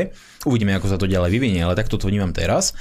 A teda tá obchodná výmena bude ďalej pokračovať. Čiže ja neviem, aká sankcia. A to neznamená, že ju schválujem, nie, ja sa len pýtam, že prečo zo mňa robia debila, ale čo, čo, čo vnímam ja. Oni teda 7 bank vypli, dve nechali a všetko pôjde ďalej tak akurát cez tie dve. tie dve najväčšie a znamenať to bude de facto to, že v Európe v Rusku, ale aj v Amerike, lebo zo dňa na deň z večera do rána, tuším včera, alebo predčerom tam o 11 centov stúpla cena e, aj benzínu a tiež to rastie v Amerike nepričetným spôsobom. V Európe, v Amerike aj v Rusku extrémnym spôsobom narastú ceny najrozličnejších komodít od potravín, jednoducho od základných výrobkov, stavebných materiálov, proste čohokoľvek, automobily nevraviac, BMW už prerušuje výboru, výrobu a tak ďalej. Čiže extrémne všetko porastie hore. To spôsobí katastrofálnu recesiu, prepušťanie ľudí, znižovanie e, toho obchodu, spomalenie rastu ekonomiky, možno dokonca aj záporný rast uvidíme. A čo to bude znamenať? Znamenať to bude to, že tá stredná trieda, ľudia, ktorí pracujú od výplaty do výplaty a tvoria chrbticu tej ekonomiky, tak tá padne na hubu. Tá doslova do písmena padne na hubu. Globálne oligarchické štruktúry, ktoré tie banky predsa majú dovolené normálne obchodovať, tých sa to nijak nedotkne. Nie, lenže sa ich to nedotkne. Navyše to budú tie štruktúry, ktoré budú tie tovary, ktorých cena vďaka sankciám umelo narástla do nepričetnosti, predávať s neporovnateľne vyšším ziskom. Čiže fakticky to znamená tieto americké a európske sankcie voči Rusku iba to, že stredná trieda, občania aj Slovenskej republiky budú padať na hubu, malé podniky budú krachovať a globálna oligarchia na tom bude dokonale zarábať. A ja sa teda pýtam, z koho robia debila? Prečo tu pred nami hrajú toto divadlo? Človek má až pocit, že to, čo vraví bývalý iránsky prezident, Mahmud Ahmadinejad, že, to je, že tieto tri mocnosti USA, Rusko a Čína sa dohodli na tom, ako to zinscenujú kvalitne a že Ukrajina je obeď týchto hier a oni si len rozdeľujú svet. Že človeku príde, že keďže sa to týchto globálnych oligarchických štruktúr tieto sankcie prakticky nejako nedotknú, to nehovorím teraz, že ruským oligarchom zobrali 4 vily niekde na to, toskánskom pobreží, či čo. Tí ľudia majú desiatky miliard majetku, oni nevšimnú si, keď mu zoberie niekto vilu za 4 milióny alebo jachtu za uh, 3 milióny. Rozumiete, to, to, sú, to sú proste úlety, to je pre média, to je dobre na reklamu a na uh, prezentáciu do Markízy na ich YouTube kanál. Lenže teda ľudia budú padať na hubu, ale aj v Amerike, aj v Európe, aj v Rusku a zatiaľ tá globálna oligarchia bude rásť a nie len to, že bude rásť a zarábať neskutočné peniaze, ona bude postupne ten majetok tých ľudí preskupovať k sebe. To znamená, ten majetok, o ktorý budú ľudia prichádzať tým, že budú chudobnieť, bude postupne prepadávať v prospech bank, v prospech korporácií, investičných fondov a proste tých globálnych finančných štruktúr, ktoré sú nad týmto celým systémom. A človek sa potom ani nemôže ubrániť tomu, že tu sa s nami niekto hrá nejakú krásnu hru, kde je Ukrajina naozaj len tou poslednou obeťou týchto štruktúr, lebo ja nebudem konšpirátor, lebo takto mi to prípada, tieto sankcie, ktoré mhm. umelo vystrelia ceny do všetkého a naďalej všetko bude fungovať, že niekto naozaj chce preskúpiť ten majetok od tých obyčajných ľudí, to je to, čo tu hovoríme už dva roky, do rúk korporácií. A to nie je niečo, čo my sme si vymysleli, to si vymyslel šéf Svetového ekonomického fóra Klaus Schwab ako veľký reset, ako záchrana toho finančného systému.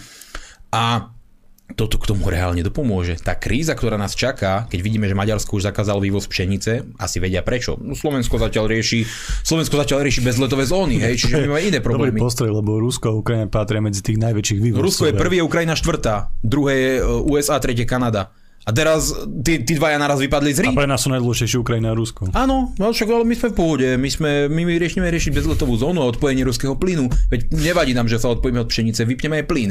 Rozumiete? vedú nás totálne retardovaní, zaostalí degeneráti, ktorí sa zmôžu maximálne na to, že dajú trestné oznámenie na Putina, ale problémy ľudí a to, čo to bude pre Slovensko znamená, to ich nezaujíma.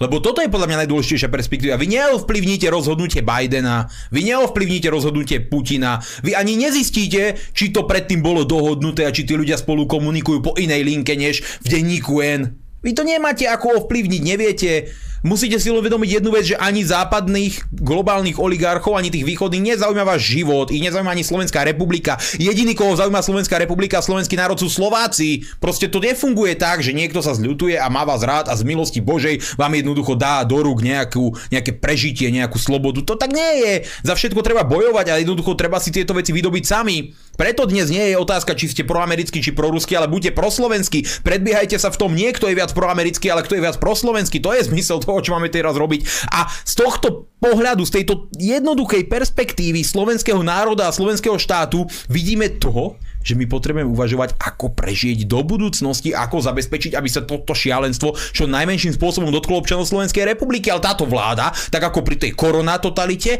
prichádza s tým, že no dobre, sú tu nejaké negatívne dôsledky. Hurá, poďme ich znásobiť. Poďme ich znásobiť, poďme zničiť ten národ, koľko to len pôjde. Lebo toto presne oni robia. Na mňa tieto hry so sankciami hrať jednoducho nemôžu. To sú proste kraviny, s ktorými môžu útočiť naozaj na týchto jednoduchých biorobotov, ale človek vidí, že tu dochádza k brutálnemu schudobňovaniu ľudí, že tí ľudia fakt už nebudú mať za čo tieto veci platiť a náš predseda vlády povie, no však dobre, tak odpojíme ruský plyn.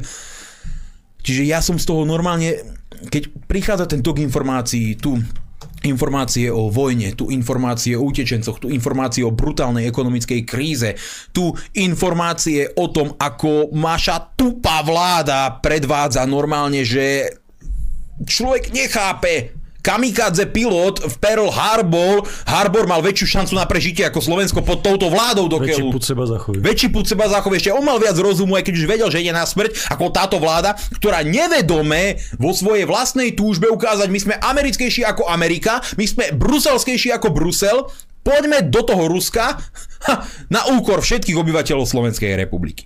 Čiže ja som z toho úplne hotový. Ja jednoducho premýšľam nad tým, ako to ľuďom povedať. Ako v týchto brutálnych emóciách vojenských, kedy sa predbiehajú, ja viac milujem Putina, ja idem čistiť banderovcov, ja milujem Bidena, tu ja nechcem Putlera. Proste všetkých týchto frázach, propagandách, veciach, ako im povedať, že pozrite, čo sa vám deje na pozadí, pozrite, čo sa vám deje nad hlavou, pozrite, ako s vami hrajú tieto hry a pozrite, čo to bude znamenať pre váš život, tieto vojenské dobrodružstva.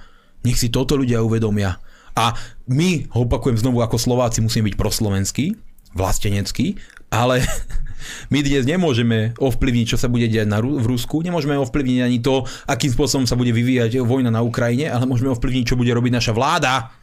A verte mi, že to musíme ovplyvniť, lebo táto vláda nás ženie normálne, že z útesu a pridáva na plyn. Tie posledné vyhlásenia o bezletovej zóne, to už, to už pripisujem duševnej nevyrovnanosti toho človeka alebo túžbe po sláve ale toto všetko, čo som tu teraz povedal, čo nám hrozí, to nie je sranda. Pšenica je na historickom maxime.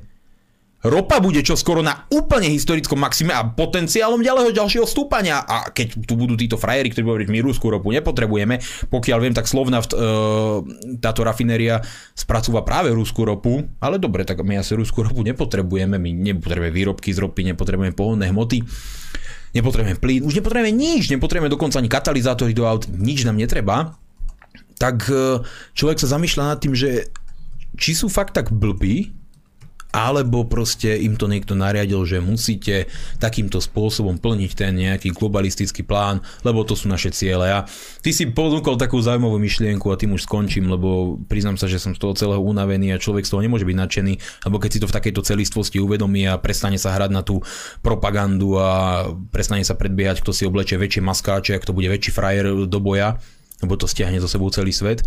Tak ty si povedal presne tú dobrú myšlienku, keď ste čítali knihu od Orvela, tam boli tri veľké svetové celky. A tie tri svetové celky, také tie veľké uh, kusy zeme, boli v permanentnom vojenskom konflikte. Jeden s druhým, tretí s druhým, prvý s tretím. Skrátka v kúse sa to nejak točilo. A tá permanentná vojenská atmosféra ju umožňovala neustále udržovať obyvateľstvo v každom tom celku v absolútnej totalite nepredstaviteľných rozmerov, takému stalinizmu dotiahnutému do dokonalosti. A keď si pozriete, čo sa deje, banovanie, zakazovanie, cenzúra, obmedzovanie, pán Medvede už povedal rovno, že tu sa vytvorí železná opona, že tá Európa, Amerika od Ruska a Číny sa oddelí, to, že Čína sa stáva prakticky majiteľom Ruska postupne vďaka týmto sankciám. To, že sa tu vytvárajú takéto veľké svetové póly, bloky. to doslova, tieto bloky, to doslova až, až človeka mrazí, keď čítal toho Orwella, že proste presne toto sa vo svete dnes deje. A takto treba premýšľať a takto to vnímam ja. Ja, poviem, poviem, ja to tvorím úplne otvorene, lebo vnímam to, že tu, kam svet ide a nehrám sa tu už na nejakom politickom piesočku je to obrovský problém je to absolútna katastrofa. Môže mi to človek vyvrátiť, môže povedať, že šírim len nejakú paniku, ale keď sa pozriete na tie sankcie, ak toto niekomu dáva logiku, ak to niekomu dáva zmysel, tak dobre. Dobre, vidím, že dnešná relácia bude ešte trošku dlhšia, mi ak ti to neprekáže, pretože jednak máme dosť veľa divákov a ešte sú tu ale veci, ktoré by som rád uh, dotiahol, doriešil, aspoň tak naozaj v tej minimálnej miere. Bol zverejnený nejaký e, zoznam tých proputinovských webov a zdrojov A ten zoznam nevytvoril nejaký proste klaun, nejaký Mirko Žiak a tak ďalej. Proste nevytvoril ho človek s albálom na hlave, ale niekto relevantný. Je nejaký frajer z Gerulaty, ja som to slovo predtým nepočul, nerozumel som tomu, ale má tam byť nejaké napojenie na ESET, proste relevantní ľudia, ktorí e, proste nie sú dementi, hej? ktorí majú nejaký vplyv na nejaké veci.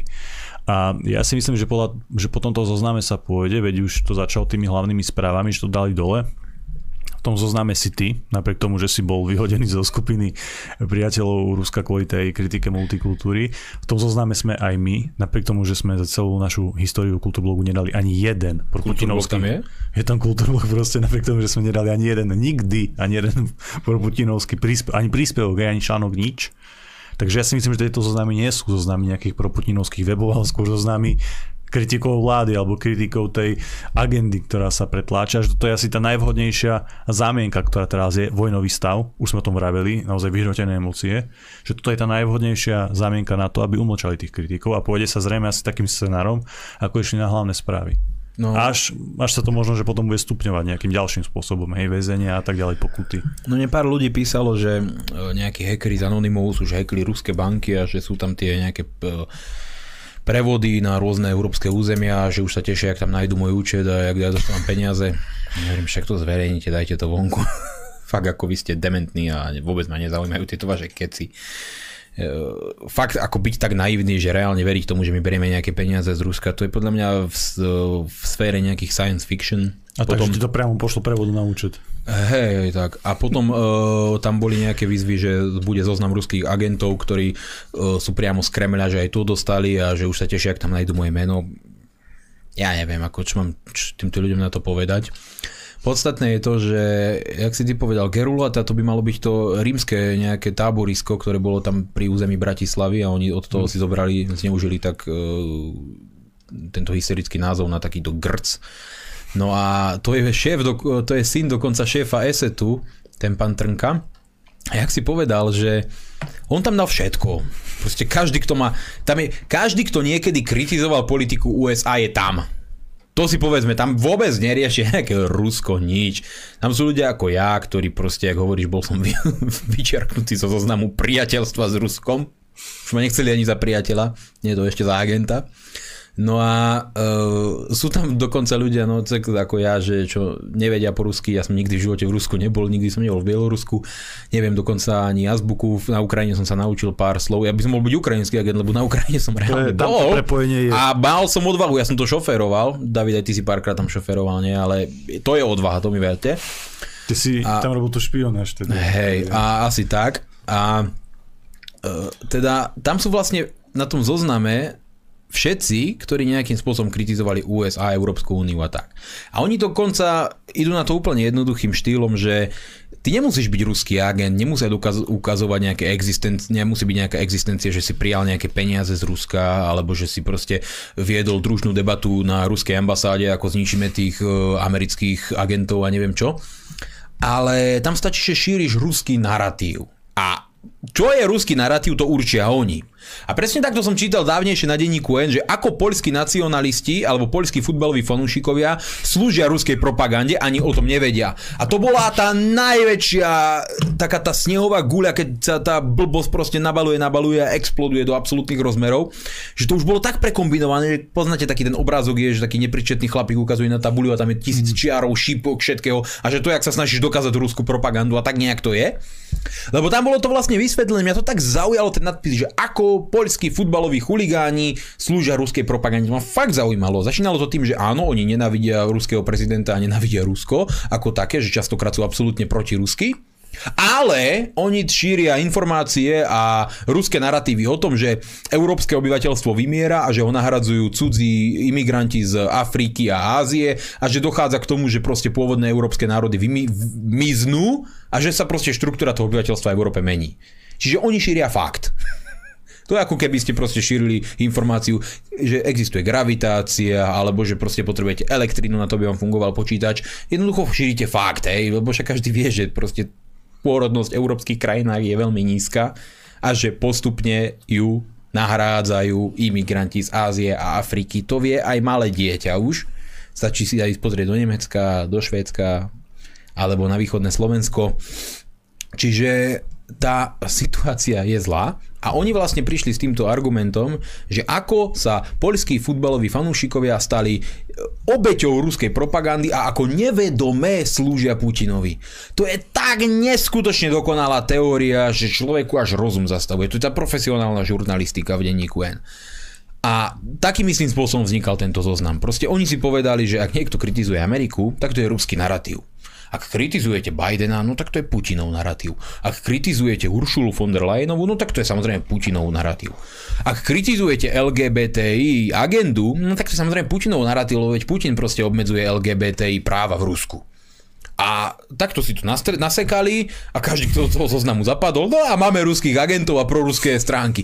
Ako logika neskutočného rozmeru, a takéto zoznamy agentov, ktoré sme tu videli, ale my nevideli, my sme to nezažili, ale o ktorých sa hovorilo práve v časoch normalizácie a v časoch, keď to trvalo čistiť od nepriateľov socialistického zriadenia, tak to je tu znovu. Akurát teraz sú tí modrí, tí krásni, tí demokratickí, tí, ktorí proste tak veľmi chceli tú slobodu a súťaž jednotlivých názorov, ktorí vedú tieto bolševické stalinské procesy.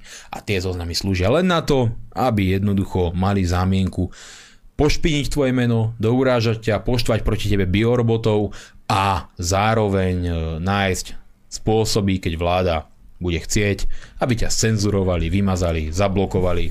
A to je skrátka niečo, niečo nepriateľné, niečo, čo v slobodnej spoločnosti nemá jednoducho nejaký zmysel. A práve dnes mi, dnes mi tam písala na Facebooku jeden komentár nejaká pani, keď som kritizoval tú brutálnu cenzúru, dal som tam mm. telegramové kanály a YouTube kanály, ktoré by ľudia mohli sledovať pre istotu, tak by napísala, že ona by to riešila tak, že by nám dala všetkým po 15 rokov basy, keď šírime klamstva. ako dobre. Ja som to, dal... to, bolo, to je teraz v Rusku, ktoré oni za to oni teraz navrhli ten zákon. Však ako, mne sa toto páči, že oni tak veľmi kritizujú to Rusko a už proste idú presne v... Ako, tak veľmi nenavidia toho Putina a to, čo robí Putin, že to robia to isté. Takže dobre, ako dáva to logiku, nie všetko. Skôr to dáva logiku do toho, čo som hovoril ja, že ako keby boli dohodnutí, že proste zotročíme to obyvateľstvo, spravíme z nich nesvojprávnych otrokov zničíme im možnosť in, reálne sa informovať, my vám povieme, čo mu budete veriť, aké zdroje budete počúvať, naše zdroje samozrejme, lebo tie sú objektívne, my vám povieme, čo je proruská propaganda, tu vám zakážeme, my vám povieme, že hm, toto je pravda, toto je nepravda a keď budeš si šíriť tú nepravdu, no tak budeš do väzenia, alebo ti zrujnujeme život, nemusíme žiť úplne do väzenia, proste ti vezmeme prácu, vyhodíme ťa z roboty, nebudeš plácať hypotéku, padneš na dno, veď ty si to už rozmyslíš, no nie? Čiže, alebo ťa dáme do nejakého, možno časom, jak to majú v Číne, na tých Ujgurov, že... To, to, oni mali také tie školy vyššieho vzdelávania, aj v podstate koncentračné tábory, ale a tam ich vzdelávali tak, aby proste z nich vybili to, to ich náboženstvo aj tie zvyky. Nebol, nebol a, to aj tu nejaký návrh na nejaké nápravné strediska alebo na niečo? Je to možné, títo liberáli sa predbiehajú v hoci čom, proste nejakú kravinu vymyslieť. A teda človek môže čakať, že to aj takto skončí, proste skončíte v škole vyššieho vzdelávania, kde budete pod samopalom písať uh, slohy Biden je môj prezident, milujem, prísahám vernosť vlajke Spojených štátov, ja neviem, ako je to ši- šialené, je to šialené, normálny človek to nemôže schvalovať. Toto je nad rámec príčetnosti každého mysliaceho človeka, každej mysliacej bytosti. Toto nemôže dobrý človek schvalovať, to schvalujú len zlí ľudia. To už nie je o tom, ty si liberál, ty si konzervatívec, ty si demokrat, ty si republikán. To sú už všetko veci, ktoré sú v e, podstúpe niečoho celého. To už je subjektívny pocit, či ste ako dobrý človek, alebo ste proste reprezentant zla. Ak chcete iným zatvárať ústa, ak im chcete obmedzovať informačné kanály, ak ich chcete trestať za to, že majú iný názor, tak vy reprezentujete zlo. Rozumiete zlo? Ja plne rešpektujem aj tú Markízu, nech si tam nahráva tie odpadné kanály. Ja to pozerať nebudem a budem prosiť ľudia, aby to nepozerali tiež. Ale neprídem a nepoviem, viete čo, je to odpad, je to hnoj, zakážem vám to. Lebo v čom ste potom rozdielni ako Goebbels alebo Stalin? O na čo sa hráte? Vy ste úplne rovnakí. Dobre, ja to trošku možno odľahčím mojou osobnou skúsenosťou s polskými fanúšikmi. Ja som mal jedného kolegu v práci, keď som robil v Anglicku, vzdielal som s ním karavan, volal sa Marčin, dobrý pracovitý chlapec, len trošku viac si vypil a on bol akože ultra fanúšik futbalu, on tým proste žil, brutálny nacionalista a tak ďalej. Vtedy bola aj tá kríza uh, vo východnej Ukrajine aj na, na Donbase boli tam nejaké polské správy a bol tam Putin, ne, riešil niečo v Ukrajine a on zrazu začal nepričetne vrieskať o tom, ako, ako zakazuje Putinovi e, proste prísť do tej jeho viosky a že on keď ho, keď ho tam nájde, že ho proste zruší a tak ďalej, ale že nepričetne v strede noci Keď vedel začal o. Dostalovi, tak sa pripojí k trestnému oznámeniu. proste, že akože Putin má záujem o nejakú viosku pri Bialostoku, chápeš? Čiže no, oni vlastne tvrdia, že takíto ľudia, ako ten môj kolega Marčin, ako pohode chalán, je len každý máme tie nejaké svoje nedostatky, že aj on šíri proste nejakú proputinovskú propagandu, narratív a tak ďalej. Jednoducho ulety. A v tejto súvislosti musím na vás apelovať a ja verím, že sa ku mne pridáš. Aplikácia Telegram. Zatiaľ teda ja som ale zachytil, že tam vymazali mať e, Sputnik alebo niečo také z Telegramu, ale my tam aspoň zatiaľ fungujeme bez cenzúry a naozaj bez obmedzení, takže skúste si stiahnuť e, ten Telegram. Nehovorím, že to je najlepšia alebo najbezpečnejšia aplikácia na svete, ale my tam fungujeme naozaj slobodne a môžeme si tam pridávať zatiaľ, čo chceme. Takže Ale priznám sa, že nás- ma no. prekvapil ma Elon Musk, že vlastne on má tú svoju satelitnú Starlink, a on povedal, že proste on nevymaže odtiaľ ruské kanály ako Russia Today a tak ďalej. Pritom on bol ten, ktorý zverejňoval hacknuté údaje o pohybe ruských oligarchov, rôznych lietadiel a on tak to ďalej. videl vlastne z toho svojho... Hej. Ale uh, on bol ten, ktorý povedal, že proste ani keď musia mu namieriť pištol na hlavu, aby odtiaľ odstranil tie ruské kanály, pretože on proste si váži slobodu slova nadovšetko a nebude podliehať tejto propagande. To ma prekvapilo, mm. hej, to ma úprimne prekvapilo, ale určite sledujte Telegram, dajte si tam kanál aj na Kultúrblogu, môj, Republiky, a to stačí, alebo možno ešte pár, keď chcete. A jednoducho sledujte tie ne- necenzurované informácie a verme tomu, že tá aplikácia ostane v rámci možností čo najviac necenzurovaná, lebo povedzme si rovno, tá sloboda internetu ako keby končí. Mm. Končí v Amerike, končí v Európe, končí v Rusku, v Číne nekončí. Tam bola Nikdy nezačala. tam, tam ne, nezačala. Čiže my, my smerujeme presne do tohto sveta, viete, lebo v Rusku zablokovali Facebook a Twitter, hej? A teraz títo naši géniovia, pozrite, aké to je strašné v Rusku, zablokovali Facebook a Twitter a vy ste zablokovali Sputnik, vy ste zablokovali hlavné správy, vy ste zablokovali neviem čo. Však či vy, vy si nemáte navzájom čo vyčítať, vy ste len proste, vy, vy ste žiaci, študenti, neviem, ktorá strana eh, tej druhej. Skrátka, deje sa úplne to isté.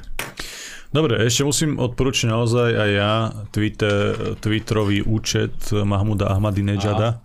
Neviem, Tí, čo vedia po anglicky som určite. akože prekvapený, že to hovorím, ale naozaj sa to oplatí. Ja som nečakal, že on je až takýto správny chalan. Proste, že má tie názory také, že naozaj nemusíte s nimi súhlasiť, nesúhlasí to jedno, ale sú zaujímavé a je to v angličtine, takže dá sa tomu rozumieť. A toto je pohľad úplne z inej strany. Aj to je pohľad Iránu, ktorý je trošku niekde vlastne inde, ako my tu je v, Európe proamerický, proputinofilský, toto je proste Irán a relevantný človek z toho Iránu, takže určite skúste si to nájsť, e, nemusíte s tým súhlasiť na 100%, nemusíte s tým súhlasiť vôbec, to je jedno, ale chcem, aby ste sa nad tým zamýšľali, aby ste si to čítali. Na tom Twitteri je to v takej naozaj krátkej, údernej podobe, takže je to zaujímavé a určite si to vyhľadajte. No ale treba povedať dve veci. E, Ten človek bol, tuším, dve volebné obdobia po sebe prezidentom Iránu. Hmm. V tých najťažších diplomatických časoch, kedy boli Irán number one nepriateľ, ak sa hovorí v USA, e, nepriateľom USA, teda nepriateľ USA číslo 1. Fakt ho nenávideli, obviňovali ho, že vyrába jadrové zbranie, už som čakal, kedy ho prídu oslobodiť, tak ako oslobodili Irak. Ono sa k tomu aj reálne schylovalo, veď to sa mm. vojna s Iránom to bolo dennodenne a Mahmud Ahmadinejad bol vtedy prezidentom Iránu. On teda do toho zákulisia svetovej politiky videl. Videl, pretože reálne viedol diplomaticky minimálne a tvrdé sankcie USA zaviedlo na Irán za jeho času, fakt tvrdé, brutálne, ktoré výrazne spomalili rast iránskej ekonomiky a on vtedy všetky tieto zápasy z USA viedol v mene iránskeho ľudu.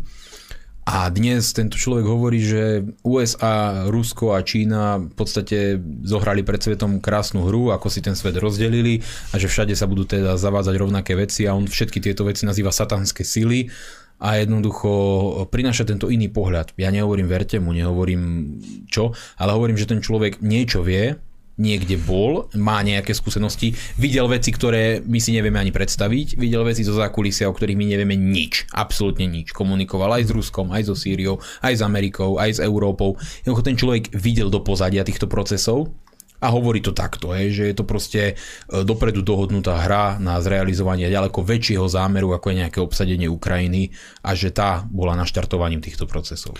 Jednoducho nie je to nejaký uh, zúfalec, nejaký retard, ktorý má albal na hlave a kričí tu o UFO ľudkov alebo o plochej zemi. Je Nie, a to, podporoval, podporoval ten kanadský konvoj tých to, je, to som si, to ako už, proste, už, už tomu dáva základ na to, že vysoká hladina testosterónu a Je, bol aj proti koronatotalite, čiže ten človek je jednoducho konzistentný. Keby sa dalo, tak ja by som mu proste zveril fungovanie kultúrblogu, že dobre bracho, Jozna, ty to robíš lepšie.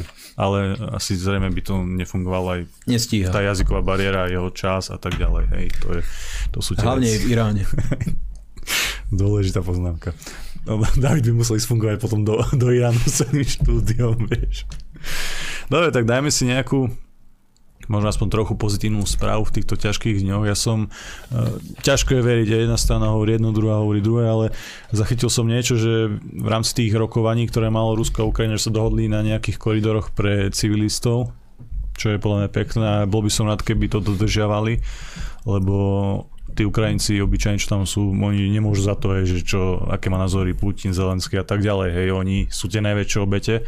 Ja by som bol veľmi rád, keby prímerie v tomto smere naozaj fungovalo a keby tí civilisti, keby sa ich podarilo nejak vlastne držať stranou toho konfliktu, to by bolo najkrajšie. To určite áno, každý to podporuje a práve tam vidíš tú, tú silu tej propagandy. Mm. Lebo v denníku M píšu, že uh, Rusko ostreľuje tie koridory a v, na ruských portáloch píšu, že Ukrajina ich tam nechce pustiť. Čiže teraz... Aj to, toto zneužívajú, jasné. Jasné, že všetko sa zneužíva, len teraz ja vám poviem pravdu, vy neviete, kto vám, ktorá strana vám hovorí pravdu, proste každá má tú svoju propagandu a preto hovorím, neverte médiám, jednoducho oni tiež majú teraz jednostrannú propagandu, niektoré veci možno zverejňa pravdivé, niektoré nie. Problém je, že vy neviete, ktorá je pravdivá. Za všetko poviem príklad, prebehli z titulky, dokonca aj pán Budaj sa k tomu vyjadril, že Rusi napadli uh, atomovú elektráreň na, elektráreň na Záporoží. hej. Neskôr sa ukázalo, že to nebola pravda, že prebiehli v okolí tej elektrárne malé prestrelky medzi vojakmi a to je všetko. Ale proste titulok, keď vy vidíte, že ruská armáda napadla jadrovú elektráreň, tak vás zamrazí, hej, si poviete, čo ty kokos vystrájajú a potom sa ukáže, no, no nebola to pravda, hej, ale tak viete, to je vojnová propaganda a to fakt nie je sranda a Boč, dopočul som sa, že vo vysielacom čase médiá dávajú informácie o tom, ako sa pripraviť v prípade jadrového útoku a to už mi príde ako, ako, ako ťažké, ťažké zarábanie na šibnutej, na šibnutej proste panike, ktorú medzi ľuďmi šíria. Dobre, tak veríme teda, že aspoň, ale odhľadnúť od tej propagandy, ktorá proste jednoducho vždy je súčasť takýchto konfliktov, že sa nejak podarí chrániť tých civilistov a dúfam, že tomto Jasné. smere naozaj tie pokroky budú. Teraz vlastne dnes mal rokovanie ten izra- izraelský premiér eh, Bennett priamo v Moskve eh, 3 hodiny s Vladimírom Putinom. Tiež to bolo koordinované aj s americkou vládou. Dúfam teda, že tiež tam došlo k nejakému pokroku a že sa dohodnú na tých svojich plánoch, čo, ktoré určite majú, veď to, tam nie sú idioti, tam sú naozaj akože kapacity, tam sedia na tých pozíciách, že sa dohodnú na naplnení toho plánu tak, aby to bolo čo najmenej proste škodlivé pre tých obyčajných ľudí. Hej. To Tomu je jediné, čo, čo, čo, na čo sa môžeme spoliať a čo môžeme dúfať, lebo vieme, že to, tí lídri, ja, ja si to tak myslím, že oni sa nerozhodujú tak emotívne, hej, tak, tak skratovito.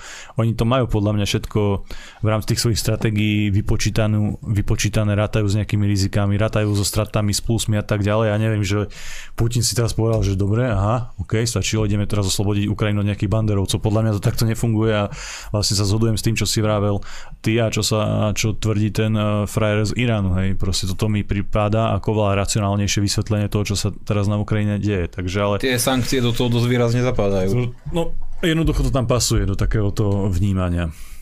Napriek tomu teda, že ten izraelský premiér bol v, Mo- v Moskve, veríme, že, že to prinesie nejaké výsledky, hej, lebo keď tam už je nejaký vlastne prostredník, ktorý sa snaží tie strany nejakým spôsobom dať dokopy, tak veríme, že to niečo prinesie, hej, Pozri, takže dúfame v to. My môžeme dúfať len to, že čo najmenej ľudských životov o, bude stáť táto vojna, že čo najrychlejšie skončí a že čo najmenej ľudí, či už je to z radou ukrajinských civilistov, ukrajinskej armády, ruskej armády, proste to sú všetko mladí chlapci, ktorí ktorí vedú boj, ktorý nechcú viesť. Ako úprimne, neverím tomu, že chcú viesť boj, nech, neverím tomu, že chcú zomierať.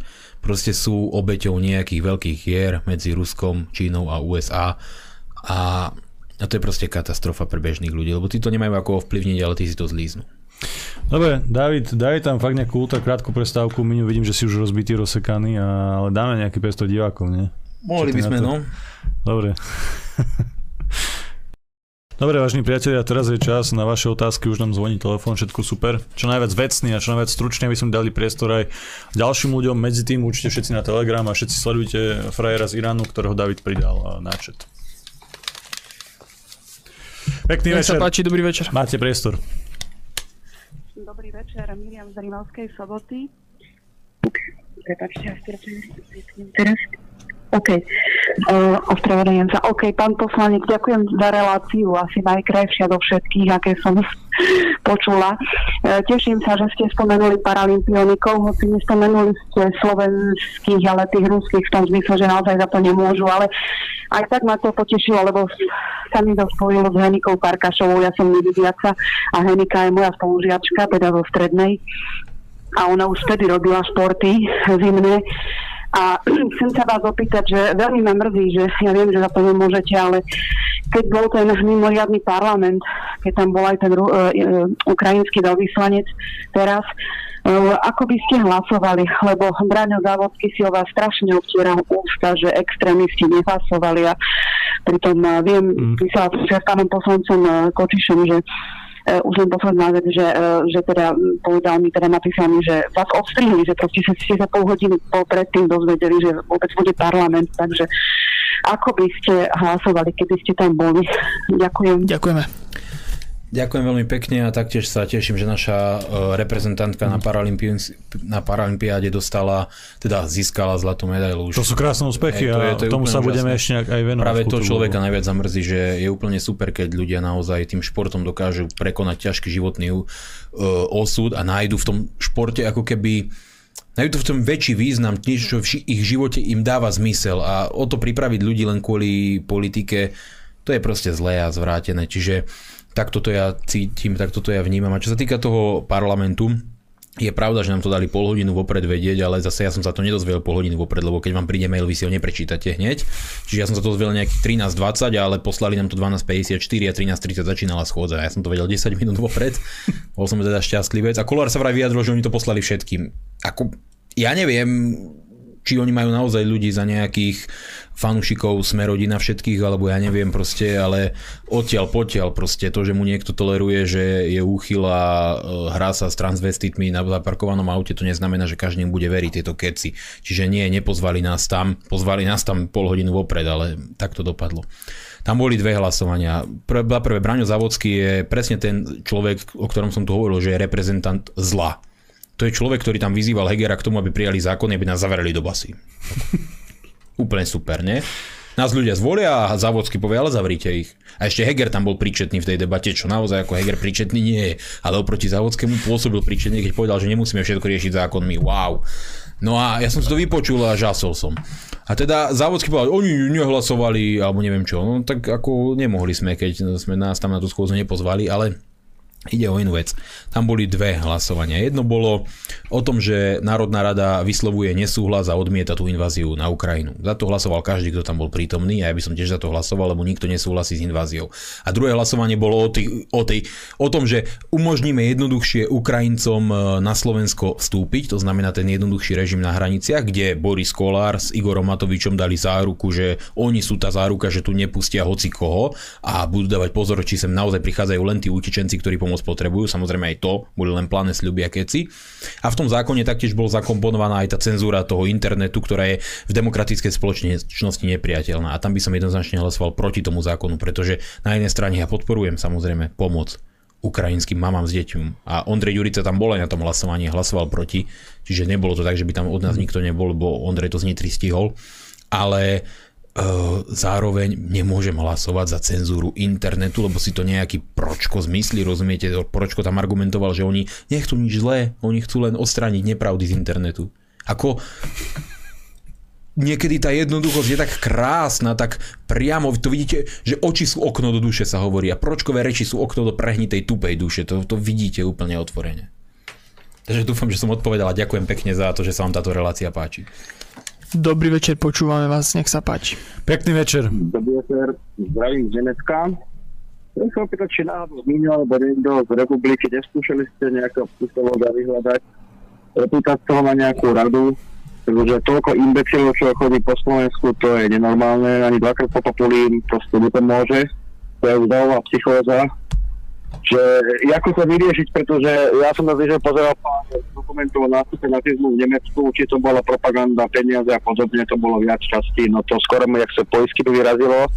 Tie paralely s dnesnou fašistickou vládou a to, čo robí Brusel, to je Hitler 2. To stačí si pozrieť dokumenty a kto není blbec, to je proste kópia.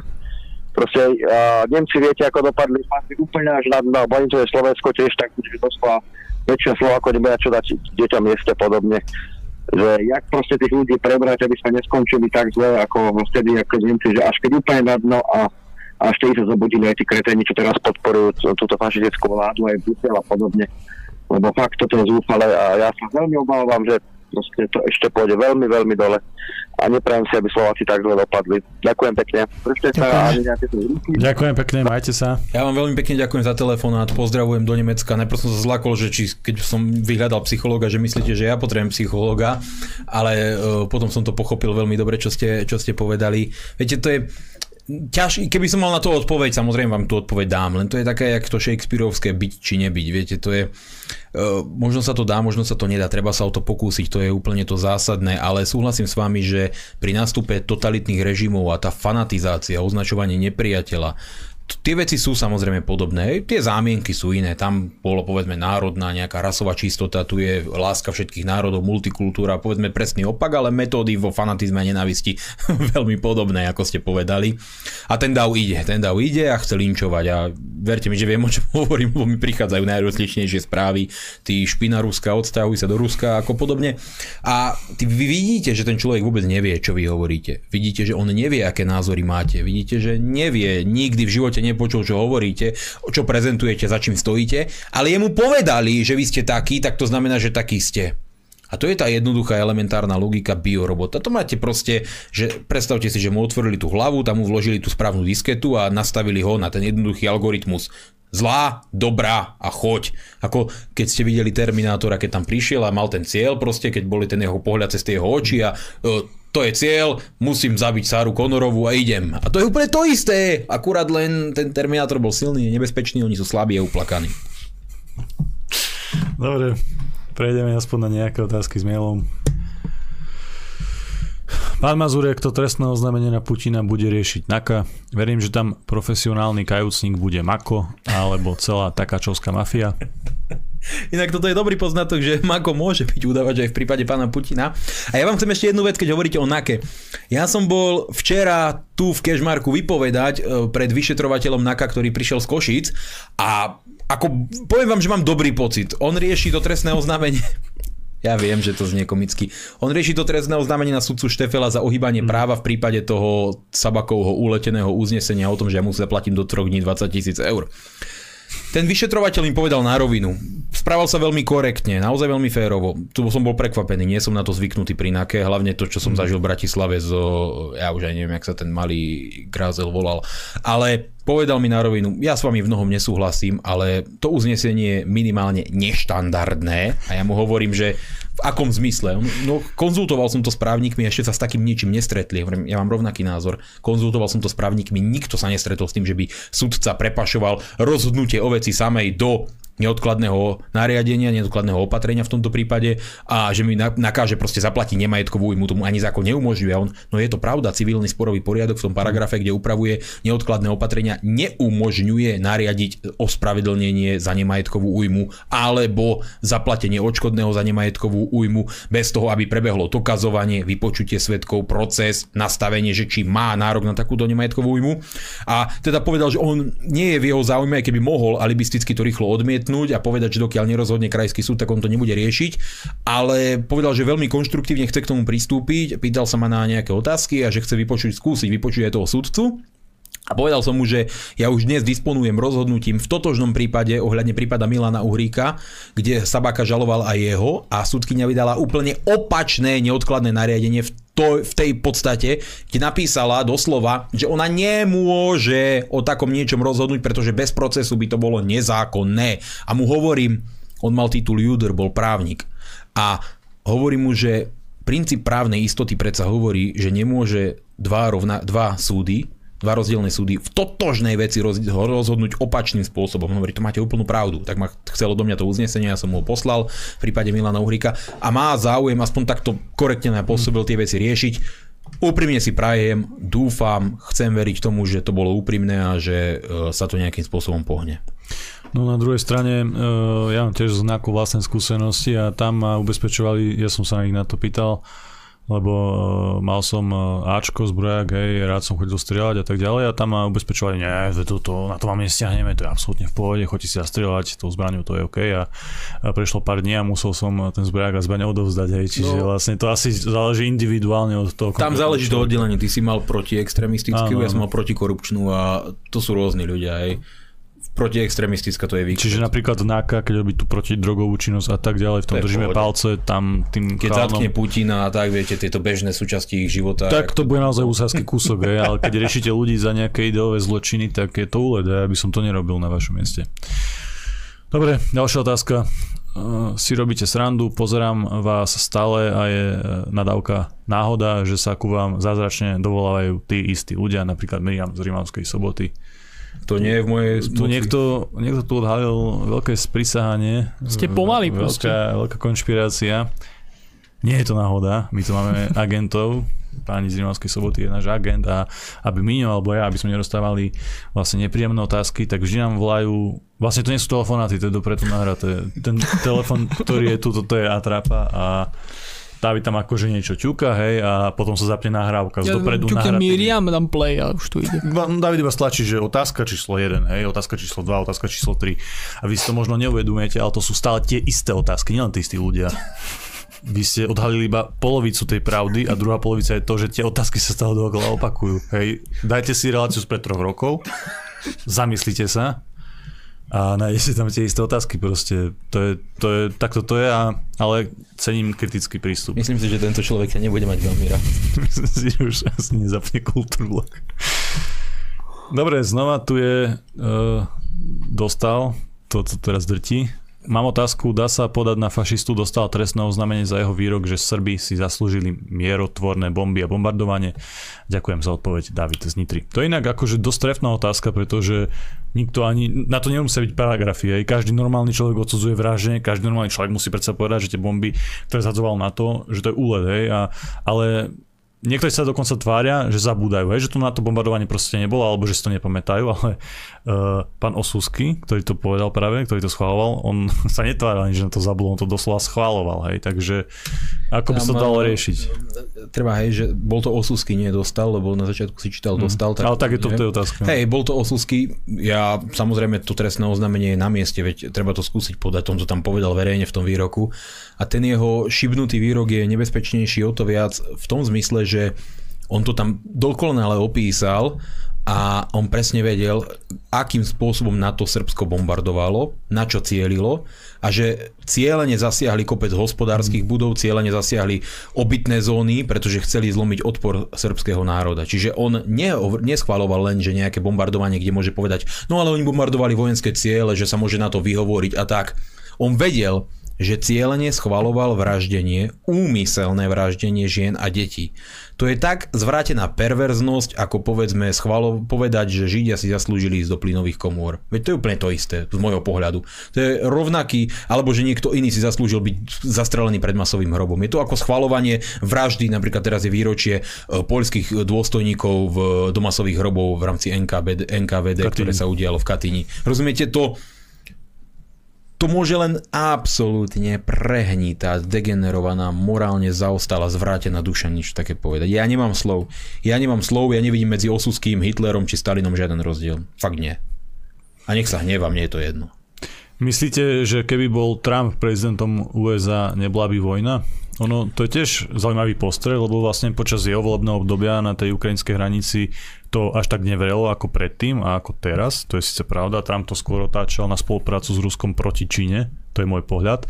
Ale netreba si toho Trumpa idealizovať. My sme tu s Miňom pred reláciou spomínali Kazem Soleimani, to bol ten, vlastne si to spomínal aj počas relácie, to bol ten iránsky generál, ktorého dal Trump doslova zavraždiť na území ešte dokonca tretieho štátu, takže ten Trump nebol nejaký spasiteľ. Ale otázka bola na teba, skús odpovedať, Miňo. To je veľmi hypotetická otázka. Možné to samozrejme je. Možno, že by k tomu došlo tak či tak, možno nie. Faktický stav je ten, že ako hovoríš Trumpa, si nemôžete idealizovať. To je proste to základné pravidlo, ktoré musíte mať pri či hodnotíte Putina, Lavrova, Trumpa, Bidena a tak ďalej. Ale je tre- potrebné poznamenať aj to, že žiadnu ďalšiu vojnu nezačal. To je proste fakt, treba objektívne hodnotiť tie veci. Je potrebné tiež poznamenať to, že e, tých agresívnych, militantných výrokov v porovnaní s Bidenom, ktorý nevie ani čo hovorí, hej, iránsky ľud a e, Ukrajina, a že tých výrokov bolo o mnoho menej, že mnohokrát tie výroky smerovali k spolupráci, že upokojoval tú situáciu. A tiež je potrebné povedať na rovinu, že v mnohých globalistických kruhoch bol Trump to najväčšie zlo. Hej? Ty si tu zase cez prestávku povedal zaujímavý príklad, že Twitter Taliban nechal na Twitteri, ale mm. Trumpa vypol z Twitteru. Facebook dočasne pozastavil účet Donalda Trumpa, ale účty islamského štátu tam dlhodobo bežali. Čiže uh, tam vidíte, že v zákulisí, nikto z nás do toho nevidí úplne presne. Sú teórie, sú veci, sú výpovede, ale že v zákulisí môžu byť rôzne skupiny s rôznymi záujmami a nie, niektorej silnej skupine Trump vôbec nevoňal.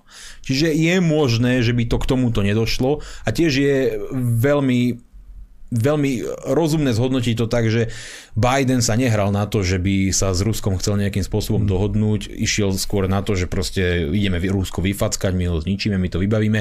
A Biden skôr nahráva tej Číne, to je úplne očividné. A taktiež Nehovoriac o tom, že to rozširovanie NATO a tie ponuky pre Ukrajinu na vstup do NATO a oni vedeli presne, čo to vyvolá. To ako keď Európska únia vedela, čo vyvolá asociačná dohoda, že to roztrhne Ukrajinu na dve časti a že to vytvorí obrovský etnický konflikt. Aj tak to urobili, lebo proste to vtedy vyhovovalo tým geopolitickým záujmom.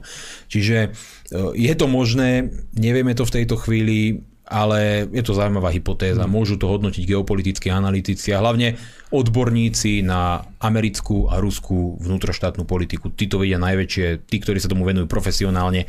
Nie Alexander Duleba, ktorý vystupuje v denníku N, ktorý už pred 7 rokmi predpovedal pád Putina. To je taký Sabaka geopolitiky, čiže e, to nie je analytik, ktorého by ste mali počúvať. Aj. Sabaka zase vysvetlil, že 4000 ľudí dokázal Putin zabiť cez zimu. Takže a to, sú, to, sú, to sú títo experti. Takýchto netreba počúvať. Treba počúvať e, normálnych ľudí, normálnych. Napríklad Andor Šandor teraz dosť racionálne tieto veci hodnotil bez tupých emócií v štýle Mariana Leška, ktorý bol zaritým komunistom a zrazu hovorí, že Rusko je nepriateľom neviem, či dokonca neštudoval na Moskovskej tejto Moskovskom štátnom inštitúte. Ten, nejaké to komunistické periodikum, tam bol Ale nejaký to sa páči, vieš. on nepovedal Putin je nepriateľ, on povedal Mos- Rusko je nepriateľ. Rozumiete, tieto, to treba rozlišovať, tieto slova, že to sú nepričetní blázni a hlavne, keď to hovorí človek, ako je Dostal, hmm. ktorý tiež aktívne písal do toho mládežnického plátku Socialistického zväzu mládeže o tom, ako je to dôležité dbať na rozvoj Socialistického zväzu mládeže, apeloval na tých študentov, nekašlite na tie aktivity, robte si tie domáce úlohy, komunizmus, my musíme budovať, nejak písal to v 88. Hej. Ako to dosť veľa napoveda o demencii toho človeka. A teraz slúži zase tej inej. Keby bol, keby proste Hitler vyhral vojnu, tak dostali nastúpený v prvom Ale ja verím, že keby náhodou Putin obsadil Slovensko, že dostal by sa nové zase by prezrekol kabát, akože úplný reflex, reflex proste jak u psa, že mu tiež... Pochopil by to. Po, pochopil by to, prijal by to a proste začal by sa pohoršovať nad proste znova by teba vylúčil z klubu priateľov Ruska. Chápem? On by bol šéfom pri klubu priateľov Ruska. On by bol hlavný šéf. Že e, týchto ľudí neberte vážne. Dobre, dnes to bola trošku dlhšia a zaujímavá relácia. Veľmi pekne nám, no už skoro 10, ty máš ešte veľmi ďalekú cestu na ten koniec sveta, kde žiješ. Ale ja som tam rád a za chvíľku tam budú aj ukrajinské ženy s deťmi a teším sa, že budem môcť pomáhať. No, každý by chcel mať v tom ubytovaní nejakú mladú, mladú ukrajinskú študentku, by si ty chcel. Svetlanu, nejakú Tetianu a tak ďalej, ale niektorým sa dostane ten Ibrahim a podobne, takže snáď to, snáď to bude tvoj prípad, aby si sa už konečne poučil z toho rasizmu. Dobre, vážení priatelia, veľmi pekne vám ďakujeme za vašu podporu a za vašu pozornosť. Bol tu so mnou David Pavlík. Som rád, že všetko šlapalo, majte sa. Takisto tu bol s nami aj náš pravidelný host, poslanec Národnej rady Slovenskej republiky Milan Mazurek. Ďakujem veľmi pekne všetkým divákom za pozornosť. Nenechajte sa strhnutou fanatickou rusofóbiou, myslíte vlastným rozumom a prajem vám všetkým príjemnú, ničím nerušenú dobrú noc. Vážení priatelia, úplná klasika. Cvičte, športujte, makajte na sebe, vzdelávajte sa, posúvajte sa ďalej, študujte, ale teraz je veľmi, veľmi dôležité, aby ste mysleli, mysleli samostatne a kriticky. Tá propaganda sa na, na nás valí z dvoch stran. Je veľmi ťažké a zložité tomu čeliť, preto si naozaj overujte zdroje, myslíte samostatne a kriticky, overujte si mainstream, ale určite si overujte aj alternatívu a určite si overujte aj nás, Kultúrblok, pretože my si nemyslíme, že máme patent na rozum a patent na pravdu. Prajem vám dobrú noc.